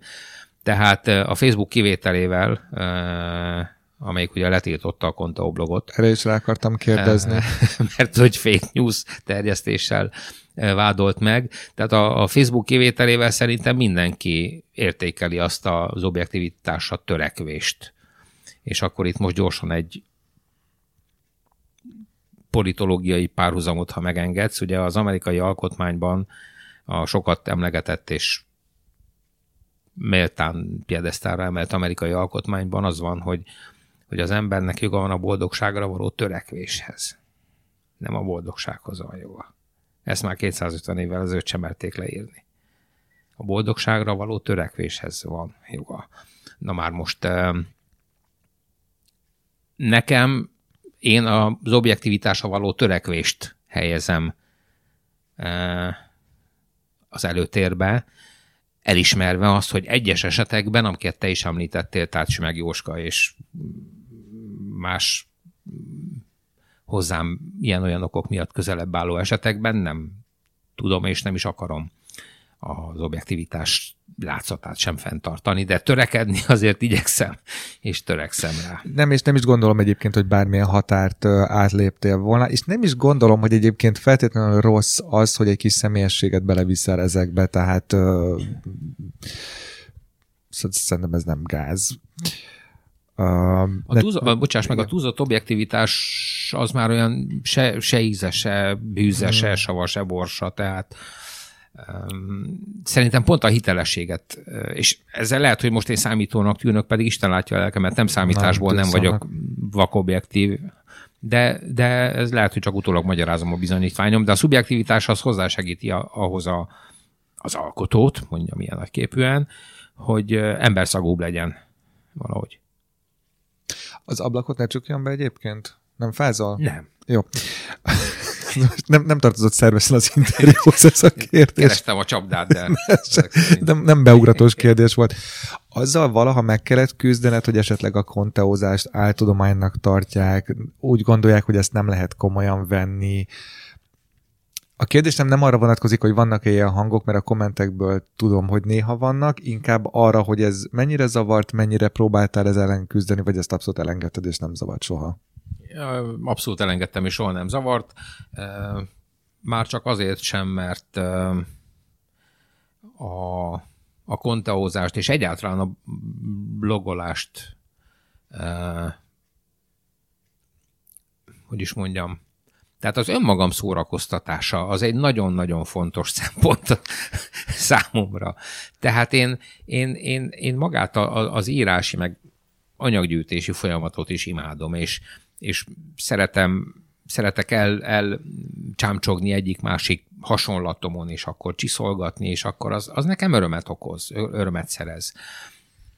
Tehát, tehát nagyon-nagyon fontos összetevője az én munkásságomnak, ha lehet ezt egyáltalán így mondani, hogy önmagamat is szórakoztatom. Mm. És most nagyon lehet, hogy szégyen teljes dolog, de én néha előveszem a, a Conteo könyveket, és, és elolvasok egy-egy izét, és kurvára élvezem. És úgy, de milyen jól ír ez a csávó, de most komolyan mondom.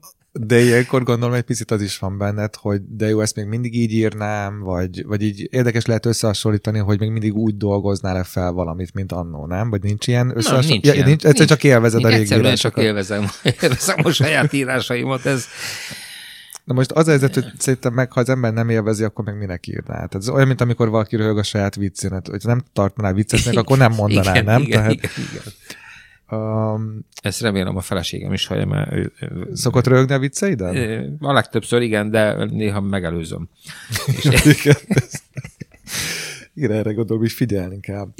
A, ezzel kapcsolatban az egyik legérdekesebb dolog, amit olvastam, itt egy kicsit a francia nyelvtudásodban segítséget kérnék. Ophélie Bretnaché? Bretnas, igen. Bretnaché, jól igen, ejtem igen, nagyjából. igen. Elzásziak voltak, tehát Bretnacher lennének, de hát franciául úgy, úgy ahogy mint Mozart, az Mozart, és Chaplin, az Chaplin. Tehát igen, Bretnaché.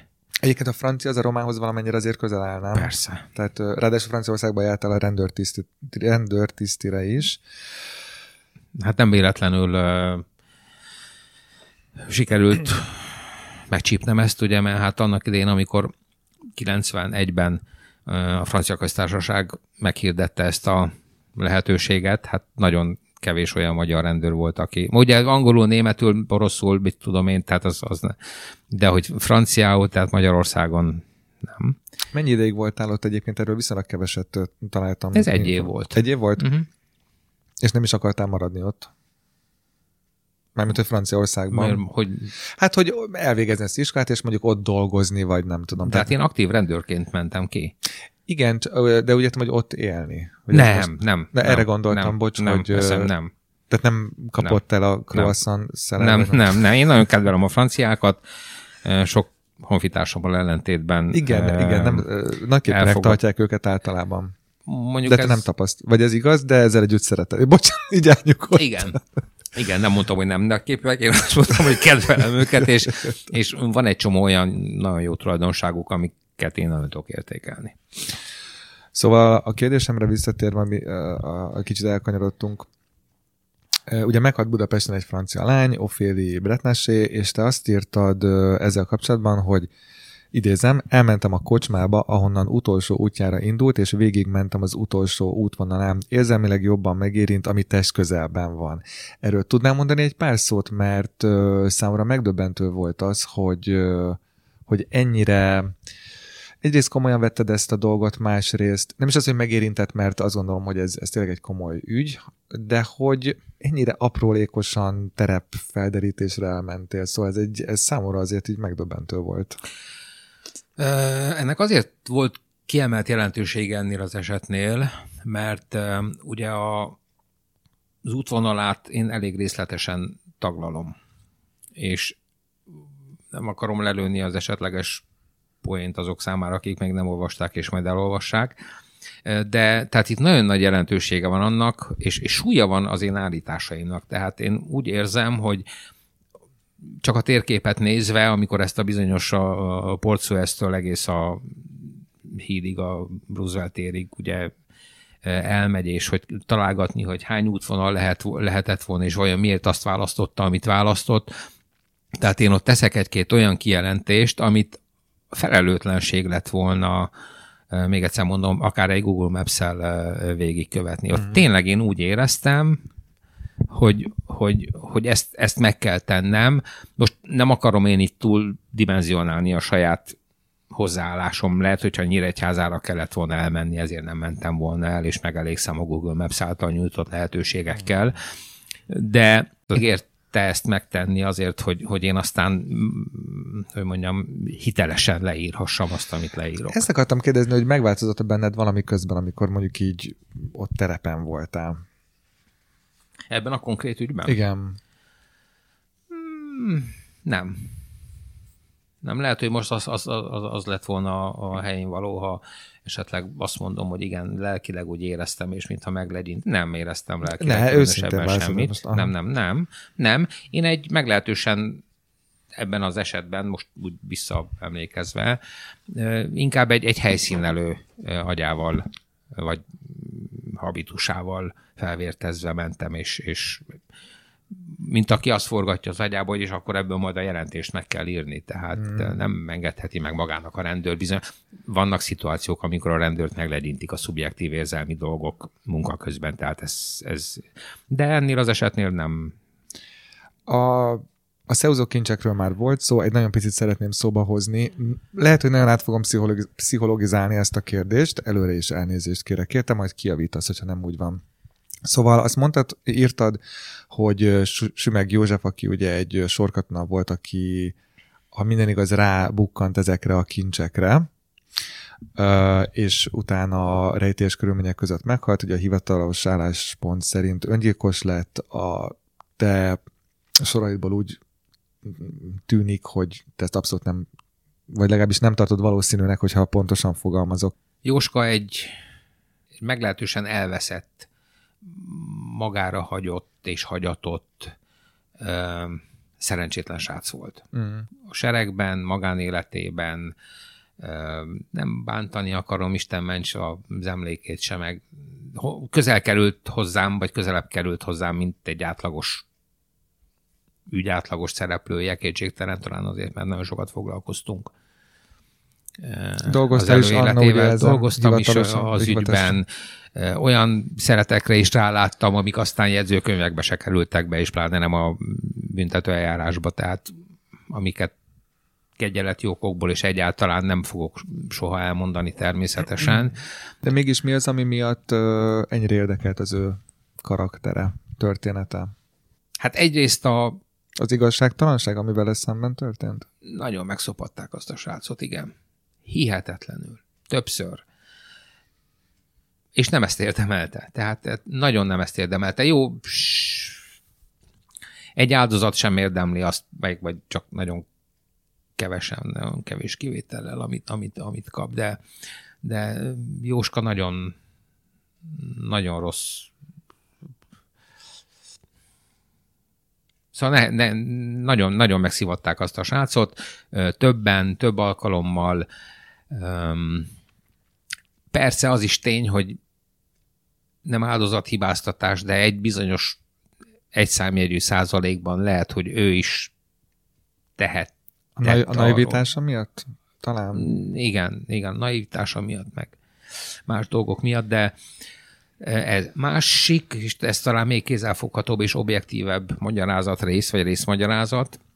A Szeuzó volt, ügy, volt az első nagy ügy, amivel én valaha is találkoztam. Uh-huh. Tehát én ugye 90-ben szereltem fel. 91-ben, 91 őszéig a 6. 7. kerületben harcoltam a kuka, a felgyújtók és a egy tudom én kirakat betörők ellen a Andrási úton, és a nem tudom micsodán. Tehát ezek, ez volt az én szintem.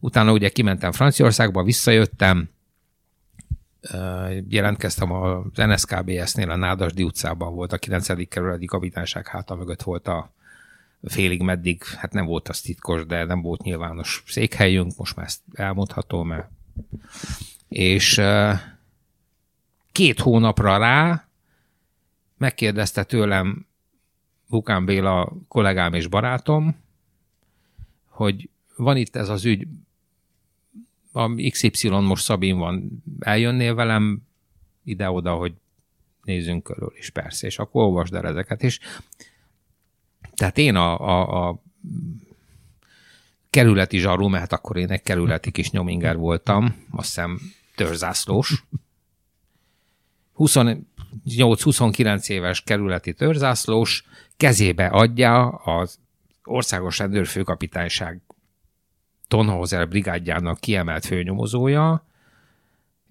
egy igazi élő őrnagy, akkor a, egy olyan ügyet, amelyikbe csak úgy röpködtek a gyilkosság, milliós ügyek, titkos szolgálati szál talán, külföldi vonatkozás, Jövő héten jön Angliából az egykori Scotland Yardos nyomozó, jön Horvátországból nem tudom kicsoda, most írtunk megkeresést a határőrségnek, meg a katonai felderítő hivata, és ott álltam, néztem, te jó úr Isten, milyen ügyek vannak. Hát ez nem kuka borogatás. Mm. Érted? És akkor természetesen a, a, a kapát kaszát eldobva fejest ugrottam ebbe az egészbe, és megpróbáltam olyan jó képet kialakítani magamról Vukán Bélában, hogy, hogy hát, ha majd még dob nekem egy-két apró izét, hát, ha foglalkozhatok ez, ez az azért, ez azért nem semmi kezdés szerintem már, mint ami az ilyen komolyabb ügyek sorát illeti, és hát volt itt Móri gyilkosság, stb. stb. Ezzel kapcsolatban még mondtál egy nagyon érdekes dolgot, hogy számodra a rendszerváltás akkor fog lezárulni, amikor megtalálják ennek a Bocsánat, amikor megtalálják Sümeg József halálának felelőseit, ezt még mindig így gondolod? Hát körülbelül. Tudnilik, nekem továbbra is meggyőződésem, és nem azt állítom, hogy én olyan információkkal rendelkeznék, amik még nem kerültek nyilvánosságra, mert ezt nem állítom. De nekem így összességében visszatekintve, és azóta nagyon sokat még hozzáolvasva, nekem meggyőződésem, hogy Sümeg Jóska halálában az akkori valamelyik magyar és vagy külföldi titkosszolgálatnak is nagyon komolyan benne lehetett a keze. E, osztva, szorozva, hány év telt el, stb. stb. még élhetnek uh-huh. azok, akik minimum elfordították a fejüket, ha, ha nem is az engedélyt aláírták, mert ilyen nem valószínű, hogy volt azért már a 80-ban, hogy halára ítélés és öljétek meg, de ez az oldjátok meg, ahogy tudjátok. és mivel az összefüggések, a fene se tudja, hogy milyen összefüggések és milyen kontinuitás van egyes titkosszolgálatoknál, nem feltétlenül személyállományban, hiszen azért már azért 40 éve történt. Tehát ha 20 éves taknyos kezdő valaki volt ott, akkor már az is bőven túl van a nyugdíjkorhatáron. Inshallah. De valami miatt nekem az az érzésem, és akkor szeretném előre bocsátani, hogy most a írói munkásságom részét hallják, nem az egykori rendőr visszaemlékezéseit. Tehát nekem meggyőződésem, hogy esetleg még vannak olyan emberek, akiknek nagyon komoly érdeke fűződik ahhoz, nem akármilyen beosztásokban, vagy kapcsolatrendszerrel, akiknek nagyon komoly érdekük fűződik ahhoz, hogy a teljes igazságos megféle emberölésről és az kincsek kell kapcsolatos rejtélyekre ne derüljön fény. Na, most. Magyarország számára miért fontosak a szeúzó kincsek? Hát, uh, azt, hogy Magyarország számára miért fontosak, nem tudom. Az, hogy a legfelsőbb politikai vezetés úgy gondolta, és ennek megfelelően irányította a megfelelő állami szerveket úgy gondolta, hogy ezeket vissza kell szerezni, amennyire lehet és ahogy lehet. Ez tény. Uh-huh. Lehet, hogy tényleg van egy ilyen családi ezüst feelingje az egésznek, tehát büszkék vagyunk rá, és szeretjük mutogatni, és talán az ország image egyik részét is képezheti, vagy képezi már most, hogy itt láthatók azok a szehozó kincsek, és innen ásták ki őket valahonnan, ugye ez még mindig nem biztos. Másrészt van egy apró kis kurucos, szabadságharcos összetevője is. Nem akarok én itt politikai pszichológiai dolgokba belemenni, de megmutattuk Lord Northamptonnak és az összes többi köcsög nyugati izének, hogy hogy mi így vagy úgy, de visszaszerezzük azt, ami a miénk, pénzt, időt, energiát, kapcsolati hálót nem kimélve, és mi magyarok, és ott itt most egy nagy virtuális idézőjel kezdetét tessék elképzelni, mi magyarok olyan furcsa népség vagyunk, vagy olyan különleges népség vagyunk, hogy ami a miénk, és amit egyszer elhatároztunk, azt vissza is szerezzük. Ha rajtad múlt volna, te is nagy erőket, vagy energiát fektetsz bele abba, hogy visszaszerezd a kincseket? Én inkább ezt az energiát, időt, pénzt és egyebet arra áldoztam volna, hogy kiderítsem azt, ami még nem lett kiderítve a nyomozás felderítés során, és talán előkészítsem a terepet ahhoz, hogy egyszer majd valamikor el tudjuk olvasni az igaz történetét annak, hogy ki hogy hogyan találta meg Eh, hogyan szerezte meg, hogyan juttatták ki külföldre, és főleg azt, hogy Szümeg Jóska haláláért ki milyen mértékben a felelős. Ha már az előbb egy picit megpendítettük a politika hangjait, ebben a műsorban nem szoktam sokat politizálni, nem is ugrom el előle, hogyha feltétlenül oda kívánkozik. Most is csak azért említem meg, mert szerintem ez egy érdekes felvetés, ami, ami most jön. Uh, ugye azt írtad, hogy uh, nincs olyan hatalom vagy titkos szolgálat, ami ne dolgoznak konteókkal, ők terjesztik ezeket, vagy ugye dezinformációval is uh, dolgoznak. Azt kijelenthetjük, hogy a mindenkori hatalom az egyre ügyesebb a konteók terjesztésében, vagy, és itt most ugye meg említeni a közösségi médiának a szerepét, Szóval, hogy egy ilyen megfigyelhető, hogy egyre tudatosabban használják, vagy ez mindig nagyon jellemző volt, és maximum csak felerősíti ezeket a közösségi média jelenléte? Inkább ez, ez a második verzió, amiben én inkább hiszek, tehát Ugye, bocs, a... példaként már Nérót is meg szoktad említeni, hogy leégett Róma, és hogy akkor is szándékosan elteresztettek. Igen, tehát, tehát maga a, a, a módszer és a mechanizmus az több ezer éves mm. velem állítani. Um, olyan ez, mint a, mint a hússütés, uh, hogy mondjam, tehát egy lávakövön is, vagy mit tudom én, egy barlangba is megsütötték úgy, ahogy amennyire meg lehetett sütni azt a bölény szeletet, és most is meg tudjuk sütni a legszuperebb, nem tudom milyen sütőkbe, tehát, de maga a hússütés technikája, vagy a hússütés lényege az ugyanaz maradt. A technikák finomodnak, e, ugye sört a, mit tudom én, egyiptomiak is főztek már, de hát egyszer valamelyik sör gyári látogatásom során volt ilyen kóstoló, és mondták, hogy körülbelül ilyen íze lehetett a nem a Róma, vagy nem az egyiptomi sörnek, hanem annak, amit 11. században főztek. Hát valami borzasztó. Aha. De sör volt. Uh-huh. És a, hogy mondjam, az alaptechnológia ugyanaz volt. Tehát csak azt akarom mondani, hogy a fake news terjesztés, a konteózás, a, a dezinformáció, az azóta létezik, amióta állam, amióta titkosszolgálatok vagy hadseregek, és jó, persze közösségi háló van, internet van, mit tudom én van, de ugyanolyan változatlan maradt az alapja, mint az emberi psziché. Ez most így latán kapcsolódik ide, csak pont ezen téma kapcsán olvastam azt, amikor azt mondtad, hogy az oroszok nagyon büfék. ez a szó. Én ugye tudom, hogy mit jelent, mert aztán megmagyarázod a cikkben, de hogy ez, ez honnan jött? Ezt szerintem ez egy rendőrszleng. Igen? Igen. Hogy igen. ők zsenik, vagy hogy nagyon... Ez tök büfé. Jó, ez most ezt, ezt nem én találtam ki, pedig nagyon büszke, lennél büszke rá, lennék rá. Nem, nem, nem, ezt, ezt ez a tök büfé, meg büfé vagyok ebben vagy abban, tehát értek hozzá, nagyon értek hozzá, nagyon penge vagyok, ugye, tehát ez azt továbbra is úgy gondolod, hogy a magyaroknak különösen nagy affinitásuk van a konteokra, ugye talán azt mondtad, hogy az olaszok után a magyarokat szokták a leginkább erre fogékony nemzetnek tartani. Már, ha, tehát most én, ha azt mondanám, hogy igen, és akkor most udvariasan visszakérdezni, hogy tudnék-e linket adni, vagy valami forrást, azt mondanám, hogy nem, úgyhogy inkább nem mondom. Hát de a szubjekt. De, de, de nekem az az érzés, ami ugye egy világot látott ember vagy azért. Elég sokat foglalkoztam a területtel, hála Istennek úgy adódott és ez nem csak az én érdemem, hanem a körülményeké is, hogy én négy nyelven ötön tudok olvasni a, esetleg szakcikket is, tehát ezzel csak azt akarom mondani, most nem fénye, önfényezés, tehát az, hogy van egy rálátásom a, uh-huh.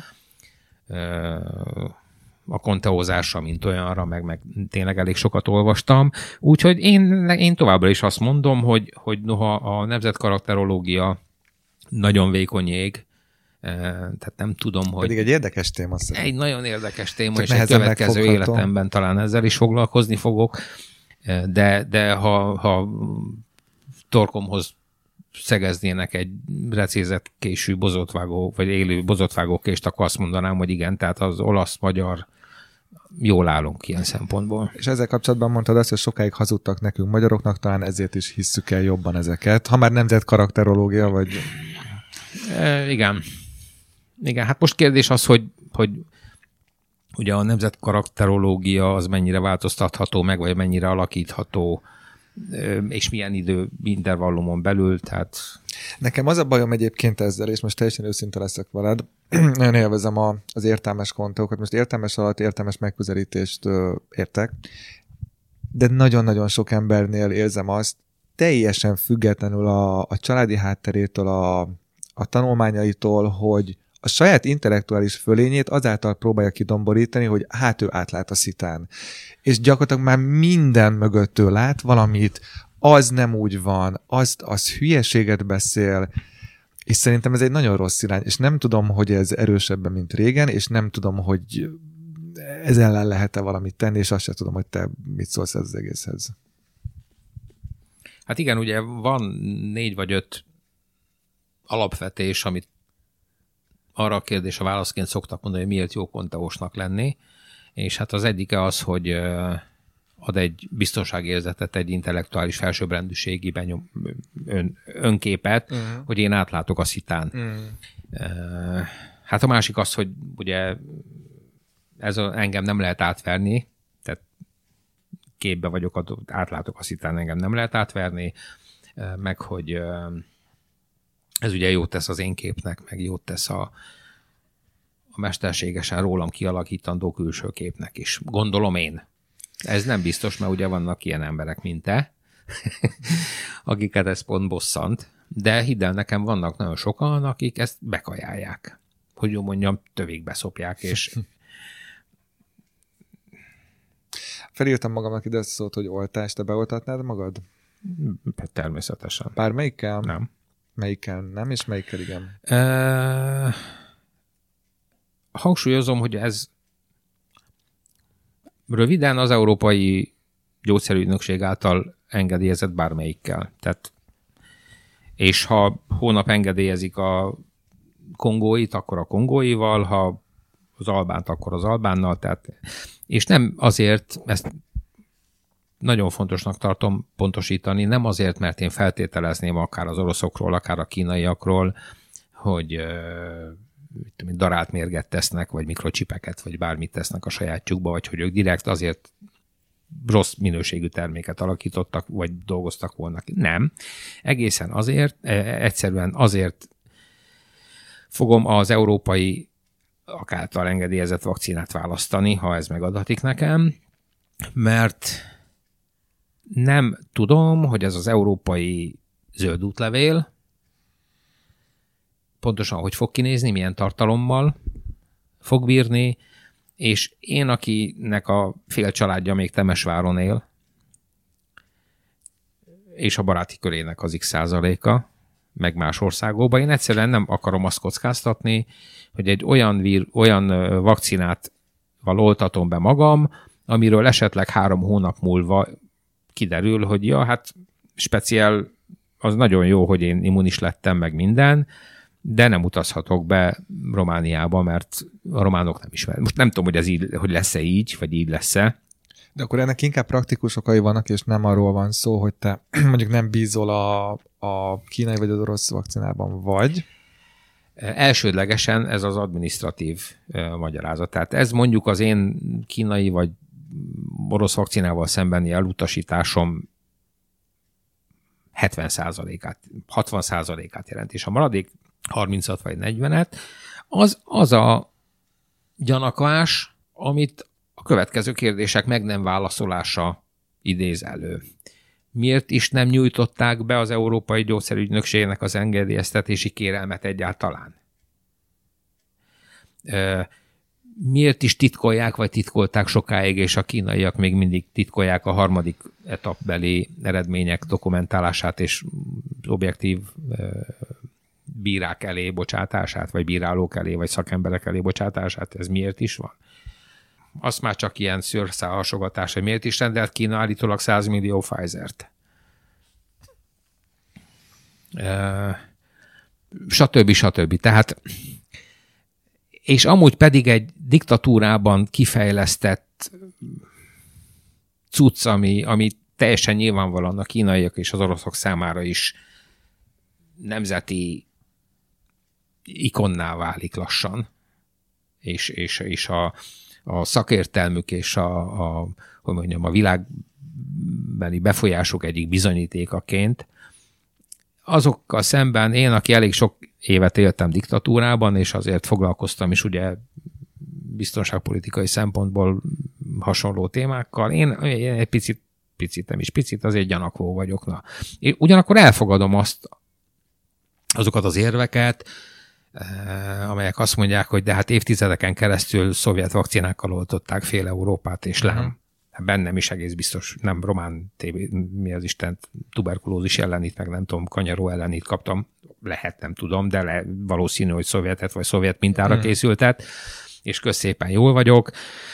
Azt is elfogadom, hogy sárkány ellen sárkányfű, hogy klasszikusokat idézzek, tehát a kínaiak csak tudják, hogy miről van szó, de végig ott motoszkál bennem, és ez most lehet, hogy konteós örökség, és de az is lehet, hogy nem.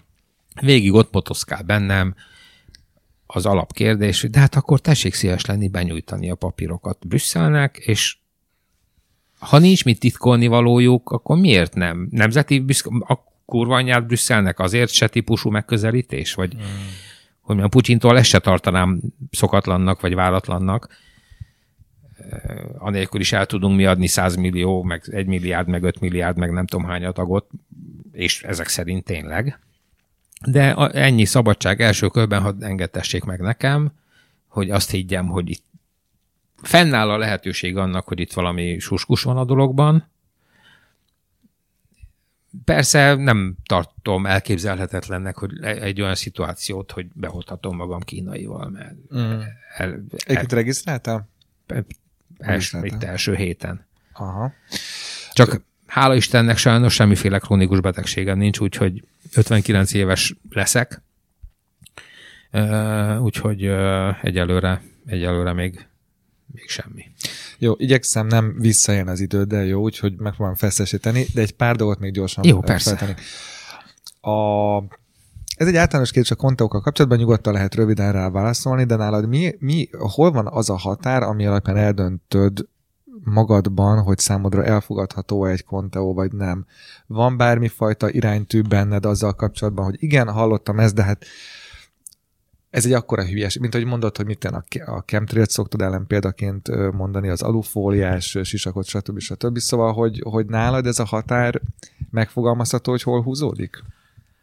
ha van egyáltalán ilyen határ, akkor az az, hogy megpróbálom mérlegelni, hogy az adott Conteo kidolgozása során érintett nagy verziók egyike vagy másika képes-e olyan hatást elérni, vagy képes-e, most egy olyan nagy kép, nem, nem olyan hatást elérni, fel lehet-e azt használni arra, hogy olyan tőlem nagyon idegen és távoli nézetek alátámasztására felhasználják, amivel én nagyon nem értek egyet. Mm az oltás ellen, vagy az oltás ellenesség, vagy az oltások konta ott többek között emiatt utasítom el, illetve nem vagyok hajlandó ezzel foglalkozni, nem is hmm. voltam hajlandó, mert attól féltem, hogy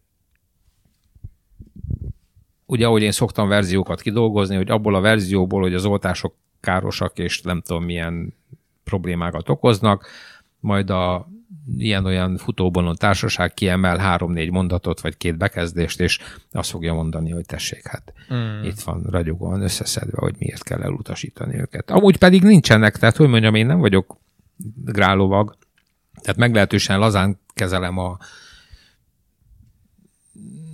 erkölcsi, vagy nem tudom milyen kategóriát ilyen szempontból, tehát most...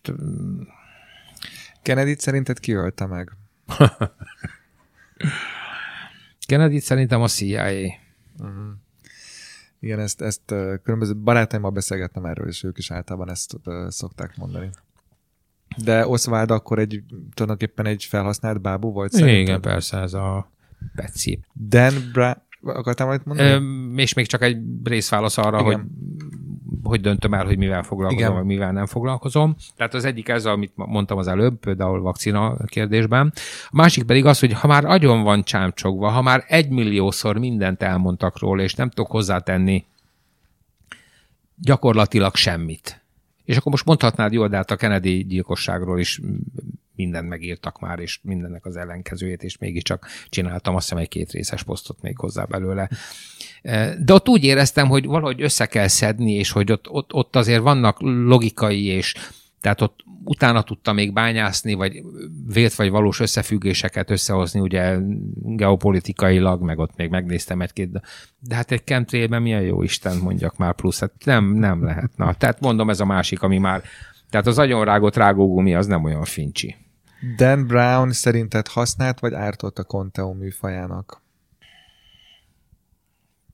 Azt hát, feltételezem, hogy olvastad egy-két könyvét. Igen, sőt, szerintem az Infernót is elkezdtem, de azt már be se tudtam fejezni, olyan Önismétlőnek érezted? Katasztrofálisra sikerült, igen. Ö, hát nem tudom, hogy lehet-e egyáltalán ezt a, kategó- vagy ezt a két kategóriát ártott vagy használt népszerűbbé tette, vagy is közismer, ismertebbé tette a, ő, ő úgy emlékszem, hogy a szabadkőműveseket tulajdonképpen a végkicsengése bennem az volt, hogy védte az egyik könyvében. Mm, legalábbis vagy felment igen, vagy... tésükre irányuló igyekezetet lehetett felfedezni. Igen, igen. És Nem. ezt te mit szóltál? Ugye a szabadkönyvesek, most ez megint, ugye én általában tartózkodom attól, hogy jó-jó, de te mit hiszel, vagy mit gondolsz az 5 fel, vagy 10-15 általad felvázolt szébe verziók közül melyiket emelnéd ki, tehát én általában nem szeretek ezekre mm. válaszolni, úgyhogy Kennedy-vel beugrattál. Bocs. De szerintem a szabadkőművesek távolról sem olyan rossz indulatú, gonosz és riasztó társaság, mint amilyen a hírük. Érdekes volt egyébként ezzel kapcsolatban, és nagyjából ez lesz a kontaos blokk vége, hogy, hogy az, ugye mindig megkérdezik tőled, hogy sőt írtad is az egyik könyvedben, hogy melyek azok a konteok, amik aztán, amikről kiderült, hogy igazak, tehát nem csak konteok, és többek között az olasz szabadkőműves Páholyt említetted meg, akik ugye 12 évig tulajdonképpen ö, irányították az országot. Ö, ez most nem egy kérdés, csak ugye eszembe jutott ezzel kapcsolatban, hogy, hmm. hogy például ezt ö, hoztad fel. Úgyhogy valószínűleg ez is egy ilyen árnyaltabb kép. Persze, de ugyanakkor csak hogy a propaganda duelról ejtsünk, ugye erről az ominózus szabadkönyves páholyról ejtsünk egy pár szót. Azért úgy igazából a frankó igazi köműves, szabad köművesekhez és azok ideológiája az olyan túl sok köze már nem volt a P2-nek. Tehát, mint ahogy mit tudom én, biztos számtalan ilyen nem számtalan, de van egy jó pár ilyen film, meg könyv, meg akármicsoda, hogy a templomos lovagok 20 21. századi örökösei nem tudom mit csinálnak, és így, hát könyörgöm, hát mi közük van a templomos lovagok? Apropó, zárójel, csak hogy még a Conteo amikor én először összebalhéztem az indexel, pontosabban a blog.hu-val, az a szabadkönyvesek, az a templomos lovagok témakörben volt. Amikor megírtam, és még ott jelent meg a blog.hu ugye a, a, a templomos lovagokról a posztom, írt nekem egy szab, egy, mindig szabad könyvest akarok mondani, egy templ, önmagukat a, a, a templomos lovagok utódjának tartó vallási szervezet. Nem, nem, nem, nem, ez egy ja, hogy mindegy, egy, aha, egy magyar, aha. hogy milyen dehonestáló dolgokat írok a templomosokról, és azonnal töröljem a helyzet. És hát visszaírtam nekik, hogy mit csináljanak, és hogy és mint, és merre, meddig. Akkor írtak, hogy de hogy nekik nem tudom, milyen kapcsolataik vannak, és hogy majd ők megmutatják, hogy mi? És kérek szépen elérték, hogy az Index törölt egy részt és egy kommentet a posztomból. Anélkül, egy, egy hogy... részt és kommentet? Igen, egy részt és kommentet. Több Szem. kommentet. Aha. És amikor felháborodottan írtam nekik, hogy most akkor ne haragudjatok, de ez itt most mi történt, akkor mondták, hogy ö, írták, hogy ö, jogászukkal meg beszélték, és hogy a békességi és a felhasználói Féltek, tartalomnak minősül. Ez jött ki, hát egy az egyben nem ezt írták le. Aha. Szóval ezzel csak azt akartam mondani, hogy milyen közel lehetett ennek a surmó társaságnak a templomos lovagokhoz kérdezlek uh-huh. én téged. Tehát ugyanígy nagyon sokan visszaélnek, az, csak ezt akartam mondani, a szabadköművesek nevével, illetve státuszával, meg hírnevével, vagy rossz hírével, vagy jó hírével. Úgyhogy az, hogy a propaganda dué azt mondta magáról, hogy ők szabadköműves páholy, jó, bizonyos külsőségekben valóban szabadköműves páholyként működtek, és ritusok, és nem tudom milyenek olyanok voltak, de igen, érdekes, hogy egy adott csoportnak a megítélés az mi múlik, és mikkel van összefüggésben. Hogy, hogy nem mondjam, és akkor ezzel tényleg, hogy, nem mondjam, hogy Jézus nevével és a kereszténység alapelveivel is azért napjainkban is elég sokan visszaélnek. Igen, és maradjunk is ennyiben. Az, hogy ugye jelezted, hogy azért nagyon sokat nem akarsz beszélni a konteokról, és nem is foglak tényleg egyébként erről kérdezni. Ahhoz képest, és... 40 perc ezekről beszélünk, de semmi probléma. Hát a, megmondom őszintén, hogy, hogy nem akartam teljesen sem elkerülni, egyrészt mert szerintem sokakat érdekel veled kapcsolatban, meg az a helyzet, hogy én így találtam rád, és ennek köszönhető az, hogy mi most itt ülünk, plusz szerintem még mindig nagyon érdekes dolgokat tudsz erről mondani. Viszont azt többször is nyilatkoztat, hogy egy kicsit eleged lett a konteókból. Miért? Hát most mondjam azt, és ez nem, most önmagam ellen fogok beszélni, és nagyon remélem, hogy nem bántok meg senkit vele, de kicsit hát beleuntam. Tehát tudod, a gyerek is játszik a új villanyvasúttal, vagy kisvasúttal, vagy nem tudom mivel egy ideig, aztán hiába működik az a kisvasút nagyon jól, és hiába az vele az apuka új elemet, meg esetleg új sínrészeket, meg nem tudom miket, ilyenek vagyunk mi. Hány százalékban játszott ebben az közre, hogy ahogy te is írtad, egyre megnövekedett azoknak a száma, akik a kommentekben vagy nem feltétlenül megfelelő stílusban beszéltek, vagy állandóan számon kértek rajta a dolgokat, hogy erről írjál, tehát hogy magyarul, mintha lett volna egy csúnya szóval felhigulása a konteós, a virtuális konteós közösségnek. Hát igen, a felelősség a tiéd, te mondtad ki először ezt a szót, pedig ezt a felhígulást, még elég sokszor eszembe jutott Most nekem nem jutott más szó eszembe. Igen, igen, de teljesen jó, és sajnos helyén való is. Tehát addig, amíg a Contao blogon, tehát most a klasszikus blog. a blogrepublik.eu-s felületen, a Contao blogon volt 1200 felhasználó, és ezzel párhuzamosan a konspirációs teóriák nevű vagy című Facebook csoportban volt 5000 tag, addig jó, jól működött, tehát jó, akkor is adódtak. De azt hiszem 8000 vagy 9000 regisztráltnál zártam le a blogra jelentkezési lehetőséget, és utána gyomláltam rengeteget. Mm. És hát most tartunk 17600-nál a Conteo konspirációs teóriák Facebook oldalnál. Hogy mondjam, a mennyiség nem mindig csapát minőségbe sajnos. Igen, azt hiszem, hogy mondtad is, hogy nem is baj, hogyha ez a szám itt áll meg. Igen, igen. A családfakutatásban mi vonz? Hú, na akkor most idő indul újabb három óra. Ugyanaz, érdekes, mert ha lemegyünk a gyökerekhez, ugyanaz vonz, mint a konteózásba vonzott. Tehát a, a kutatás, a nyomozás, a darabkák összeillesztése, a következtetések, verziók felállítása, és utána ezek cáfolása vagy megerősítése dokumentumokkal és tárgyi bizonyítékokkal, hogy ilyen szépen fogalmazzak. Tehát és ha ez ráadásul a saját családodról, vagy a szerettei családjáról szól, hát az meg, az meg, az meg külön élmény.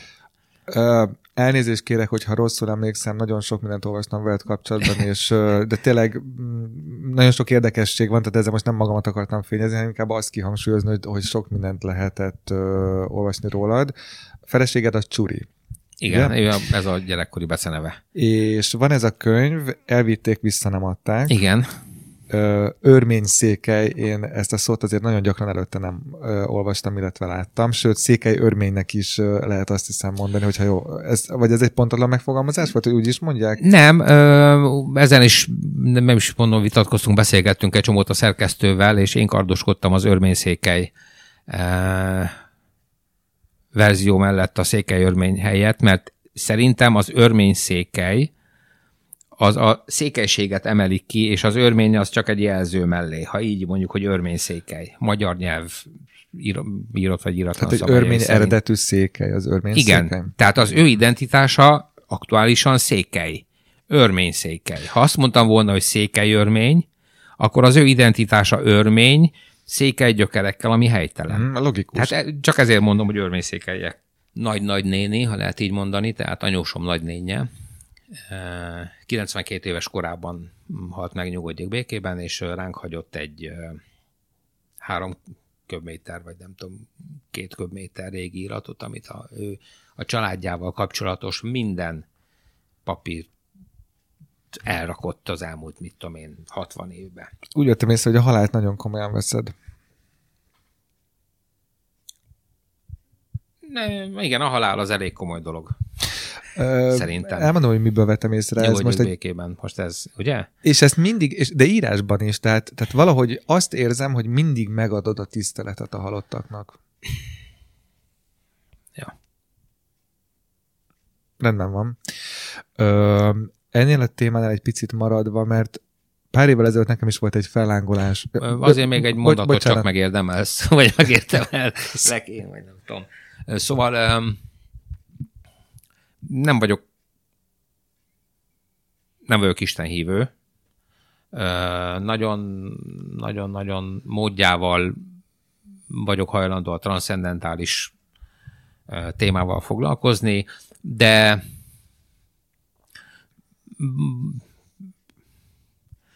az valahol, és ez nem tudom miért van, tehát az, az valahol ilyen, ilyen meggyőződésem, hogy valami azért van oda át. Uh-huh.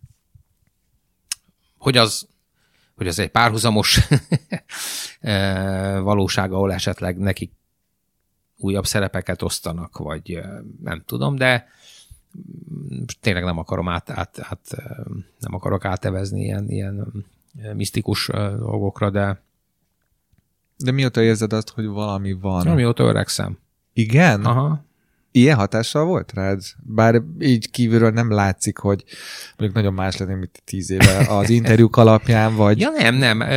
Most nem tudom. De édesanyám 2003-ban halt meg, az engem eléggé megviselt. Azóta elvesztettem régi bajtársakat, barátokat, anyósomat, tapósomat, akiket nagyon szerettem, és gyakorlatilag kis apró gyerekkorom óta őket is ismertem, hiszen régi, régi szüleim barátai voltak, és iskolatársai, stb. Nem tudom, és, és ez valahogy úgy le, lerakódott rám, vagy nem tudom. Bocs, édesapádról semmit nem találtam, lehet, hogy szándékosan kerülted ezt a témát, vagy egyszerűen csak nem került szóba? Nem került szóba, édesapám hál' Istennek a korához mérten és állapotához mérten Temesváron él 86 éves, és remélem, hogy még nagyon sokáig. Csak hogy egy picit reagáljak arra, amikor mondtad, hogy egy, egy ideje elkezdtél mondjuk így hinni egy hát most nem tudom, milyen szót használjak, egy másik... Uh... Nem, nem, még csak ez se, hogy hinni, én csak egyszerűen csak azt mondom, hogy, hogy, hogy, hogy valahogy erősödik bennem az a meggyőződés, hogy, hogy fene se tudja, hogy a, a szó klasszikus biológiai értelmébe vett halála nincs vége mindennek. Erre... Talán, talán ezt így felvállalom. Az, hogy erősödik a hitem, azt nem. erre, erre rímel egyébként az, amikor Kisernőről beszéltél, és mondtad, hogy talán nem haragszik meg odaátról. Igen. Reagálj nyugodtan, aztán majd mondom a másik példát. Vagy csak ennyi volt, igen. A másik pedig, amit megint csak a katonakönyvben írtál, hogy hogy a nagypapád fentről néz rád. És ami uh-huh. persze lehet, hogy csak egy szófordulat, de ki tudja ez lehet. a fentről néz rám, ez biztos, ez a fentről néz rám, ez biztosan szófordulat, mert azért szeretném félreérthetetlenül leszögezni, hogy nem a mennyországban hiszek, és nem a pokolban, és nem a izében. Egyszerűen, na, most nem akarom ismételni. Magam. Jó, világos. A bigot vallásosok dühítenek egyébként? Igen. És miért? Merőszakosak általában. És ellenmondás nem tűrően ismételgetik a saját verziójukat, a legtöbbször nem hallgatják meg az ellen véleményeket, vagy az kérdéseket, vagy a tehát nem vita partnerek, na és hát gondolom az a konteóimból is, ha máshonnan nem kiderül, hogy az ellenmondást nem tűnő verziókat, azokat nem szeretem. Mm. Se olvasni, se... Tehát nem magával a hittel van bajod, hogyha jól érzékelem? Nem. Ö, nem. Oké. Okay. Én ilyen szempontból roppant liberális vagyok, noha ugye egykori szakmámból és habitusomból kiindulva én inkább egy konzervatív csávó kéne legyek, minden normális számítás szerint. Vannak összetevőim, amelyek nagyon konzervatívak, vannak kifejezetten baloldali nem is tudom, szegmensei is a személyiségemnek, és liberálisak is. Én egy ilyen sok féleképpen összerakott. Legalább annyira, mint a magyarság genetikailag, uh-huh. hogy visszakanyarodjak a családkutatáshoz. És én például ilyen szempontból roppant liberális vagyok, tehát tényleg mindenki higgyen ebben, abban, amiben akar, de a legelső próbálkozás, hogy megpróbálja rámerültetni az ő hitének bármelyik összetevőjét, na e, e, ezért tudok nagyon morcos lenni. Van egy idézet, amit gyorsan fel szeretnék olvasni. Ez valamit azt mondom, hogy elfelejtettem, amit akartam kérdezni ezzel kapcsolatban, de... Ja igen, hogy, hogy téged azért gondolom próbálnak néha, vagy próbáltak besorolni ebbe vagy abba a politikai kurzusba, de szerintem téged nem nagyon lehet, nem? És ez, ez egyik legjobb dolog, amit szerintem valakiről el Szerintem is, és köszönöm a bókot.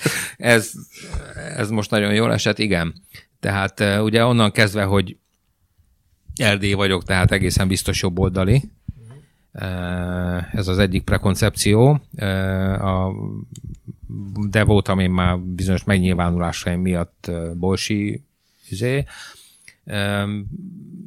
Nem mintha ugyanez a kategória lenne, de en, büszke vagyok rá, hogy kaptam én már olyan leveleket, hogy antiszemita vagyok, és olyan leveleket, hogy Izrael zsidóbérenc. Tehát, Ez az egyik lehető legjobb, nem? Ami történt igen, valakivel. Igen, mert... igen, pontosan. De ezt is elárul. Na jó, akkor ezt inkább nem. Mármint micsodát? Akartam mondani valamit, csak úgy gyorsan visszanyeltem. Csak Kaptam... olyat mondjál, amit egyébként itt bármit el lehet mondani, Igen. de csak olyat, ami Igen, nem érzed nem, magad kap, kényelmetlenül. Kaptam én már olyan felkérést, vagy nem felkérést, tehát inkább azt mondanám, hogy uh, Tiború, gondolkozz el azon, hogy ha majd legközelebb leülünk beszélgetni, elfogadnál egy külső szakértői stallumot egy ilyen és ilyen politikai párt elnöksége mellett. Haj, de kíváncsi vagyok. Majd... Hát egyébként ezt mégis miért ne lehetne megmondani, nem? Vagy...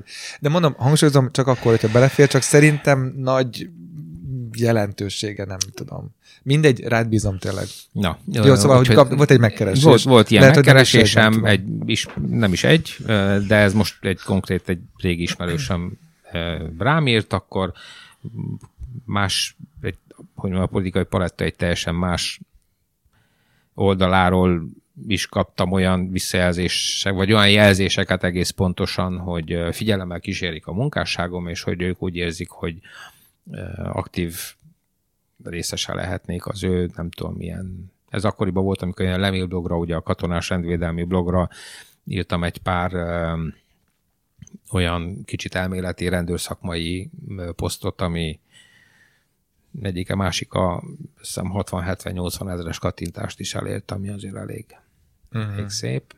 Csak hogy a halállal ismét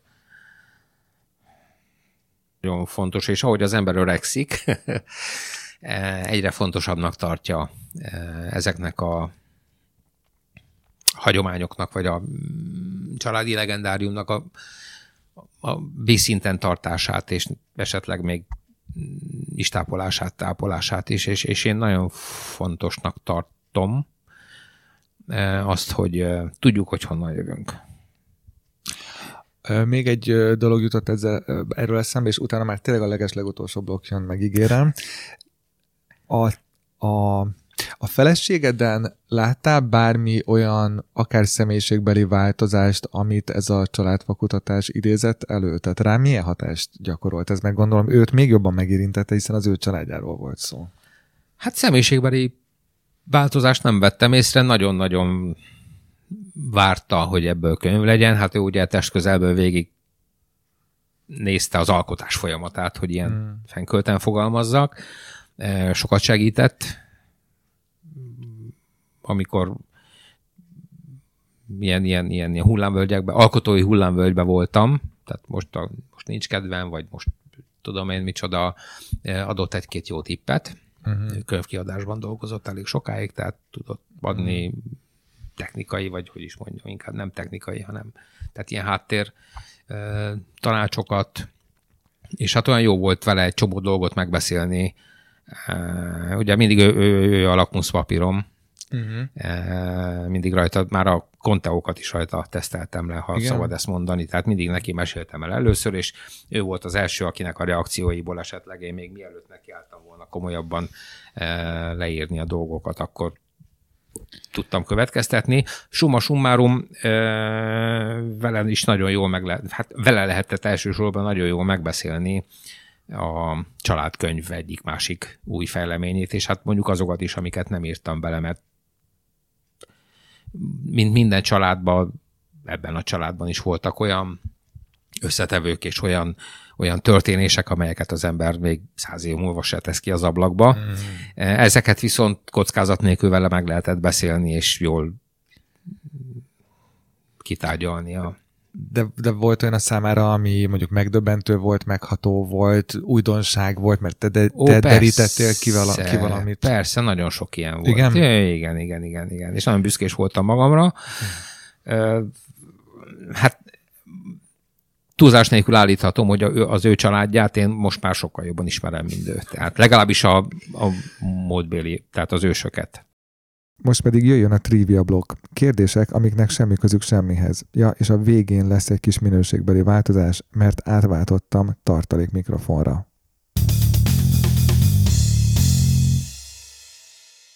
Hiszel a földön kívüliekben? Igen. Ha bárhova mehetnél az időben, melyik korszakban mennél?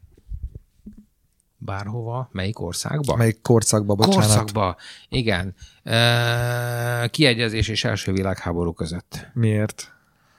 Mert amennyi, hát kevés ismeretem van, de azért szerintem az én habitusomnak, az én vélelmezett akkori társadalmi státuszomnak mondjuk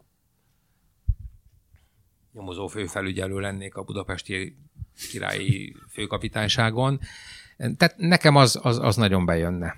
Ki... Kulturálisan, na, te ez rövid kérdés, ja, rövid válasz. Jó, ki volt hasfelmetsző Jack? A világtörténelem egyik legismertebb Nem úgy értem, hanem hogy szerinted, hogy ja. ki volt azon belül. Ja, értem. Látod, erre nem csak azért nem válaszolok, vagy nem tudok válaszolni, mert nem akarom kiadni. Nem, nem. Sok esélyes, nagyon sok Aha. esélyes, túl sok esélyes Aha. ahhoz, hogy... Aha. Szerinted valaha rá fogunk jönni? Nem, kizárt. Nem? Aha. Nem. Volt egy ilyen félelmem. Uh, ugye a Pokolba című Johnny Depp filmben a királyi család orvosát Aha. hozták uh-huh. ki. Neked hogy tetszett ez az értelmezés? Ö, valami hasonló benne van szerintem az én konteós posztomban is, úgyhogy uh, nem, nem rossz. Ott még ott nem csak a királyi család orvosát, hanem a királyi család egyik tagját is uh, megkínálták jackséggel, de mindig megszagolsz egy könyvet, ha megveszed? Igen. És minden könyvnek más az illata? Nem. Megvan még az a parakord, vagyis ejtőanyag zsinór, amit a leszerelésnél Természetesen, Igen? persze. És milyen érzés ezt kézbe venni? Hát nem azt mondom, hogy naponta előveszem, mert ez így nem igaz. Um, nem tudom, szeretem. Emlékeket hoz elő, szeretem a tapintását, de mondjuk nem szoktam elsírni magam minden alkalommal. De álmodsz még az ugrásokról? Persze. Igen? És Igen. akkor mi történik? Nem csak az ugrásokról álmodok, hanem a, a laktanyáról, a századról, a dolgokról. Nagyon kellemes, tehát, és nem berejtékezve sikoltva ébredek, ugye? Hanem mindig nagyon, sőt, már azt is álmodtam, hogy Ugye a helyzet az, hogy én előfelvétel is voltam, és az előfelvételiseknél az volt a módi, hogy egyetem elvégzése után berántották őket ilyen továbbképzésre, ahol megkapták a tartalékos tisztiránt fokozatot. Ez egy ilyen összevonás volt. Hmm. De én ebből kimaradtam, hmm. mert hát értelemszerűen közben én kijöttem Magyarországra. Legalább tízszer álmodtam már, hogy ott vagyok, és ott van az összevonás, és mindig nagyon élveztem.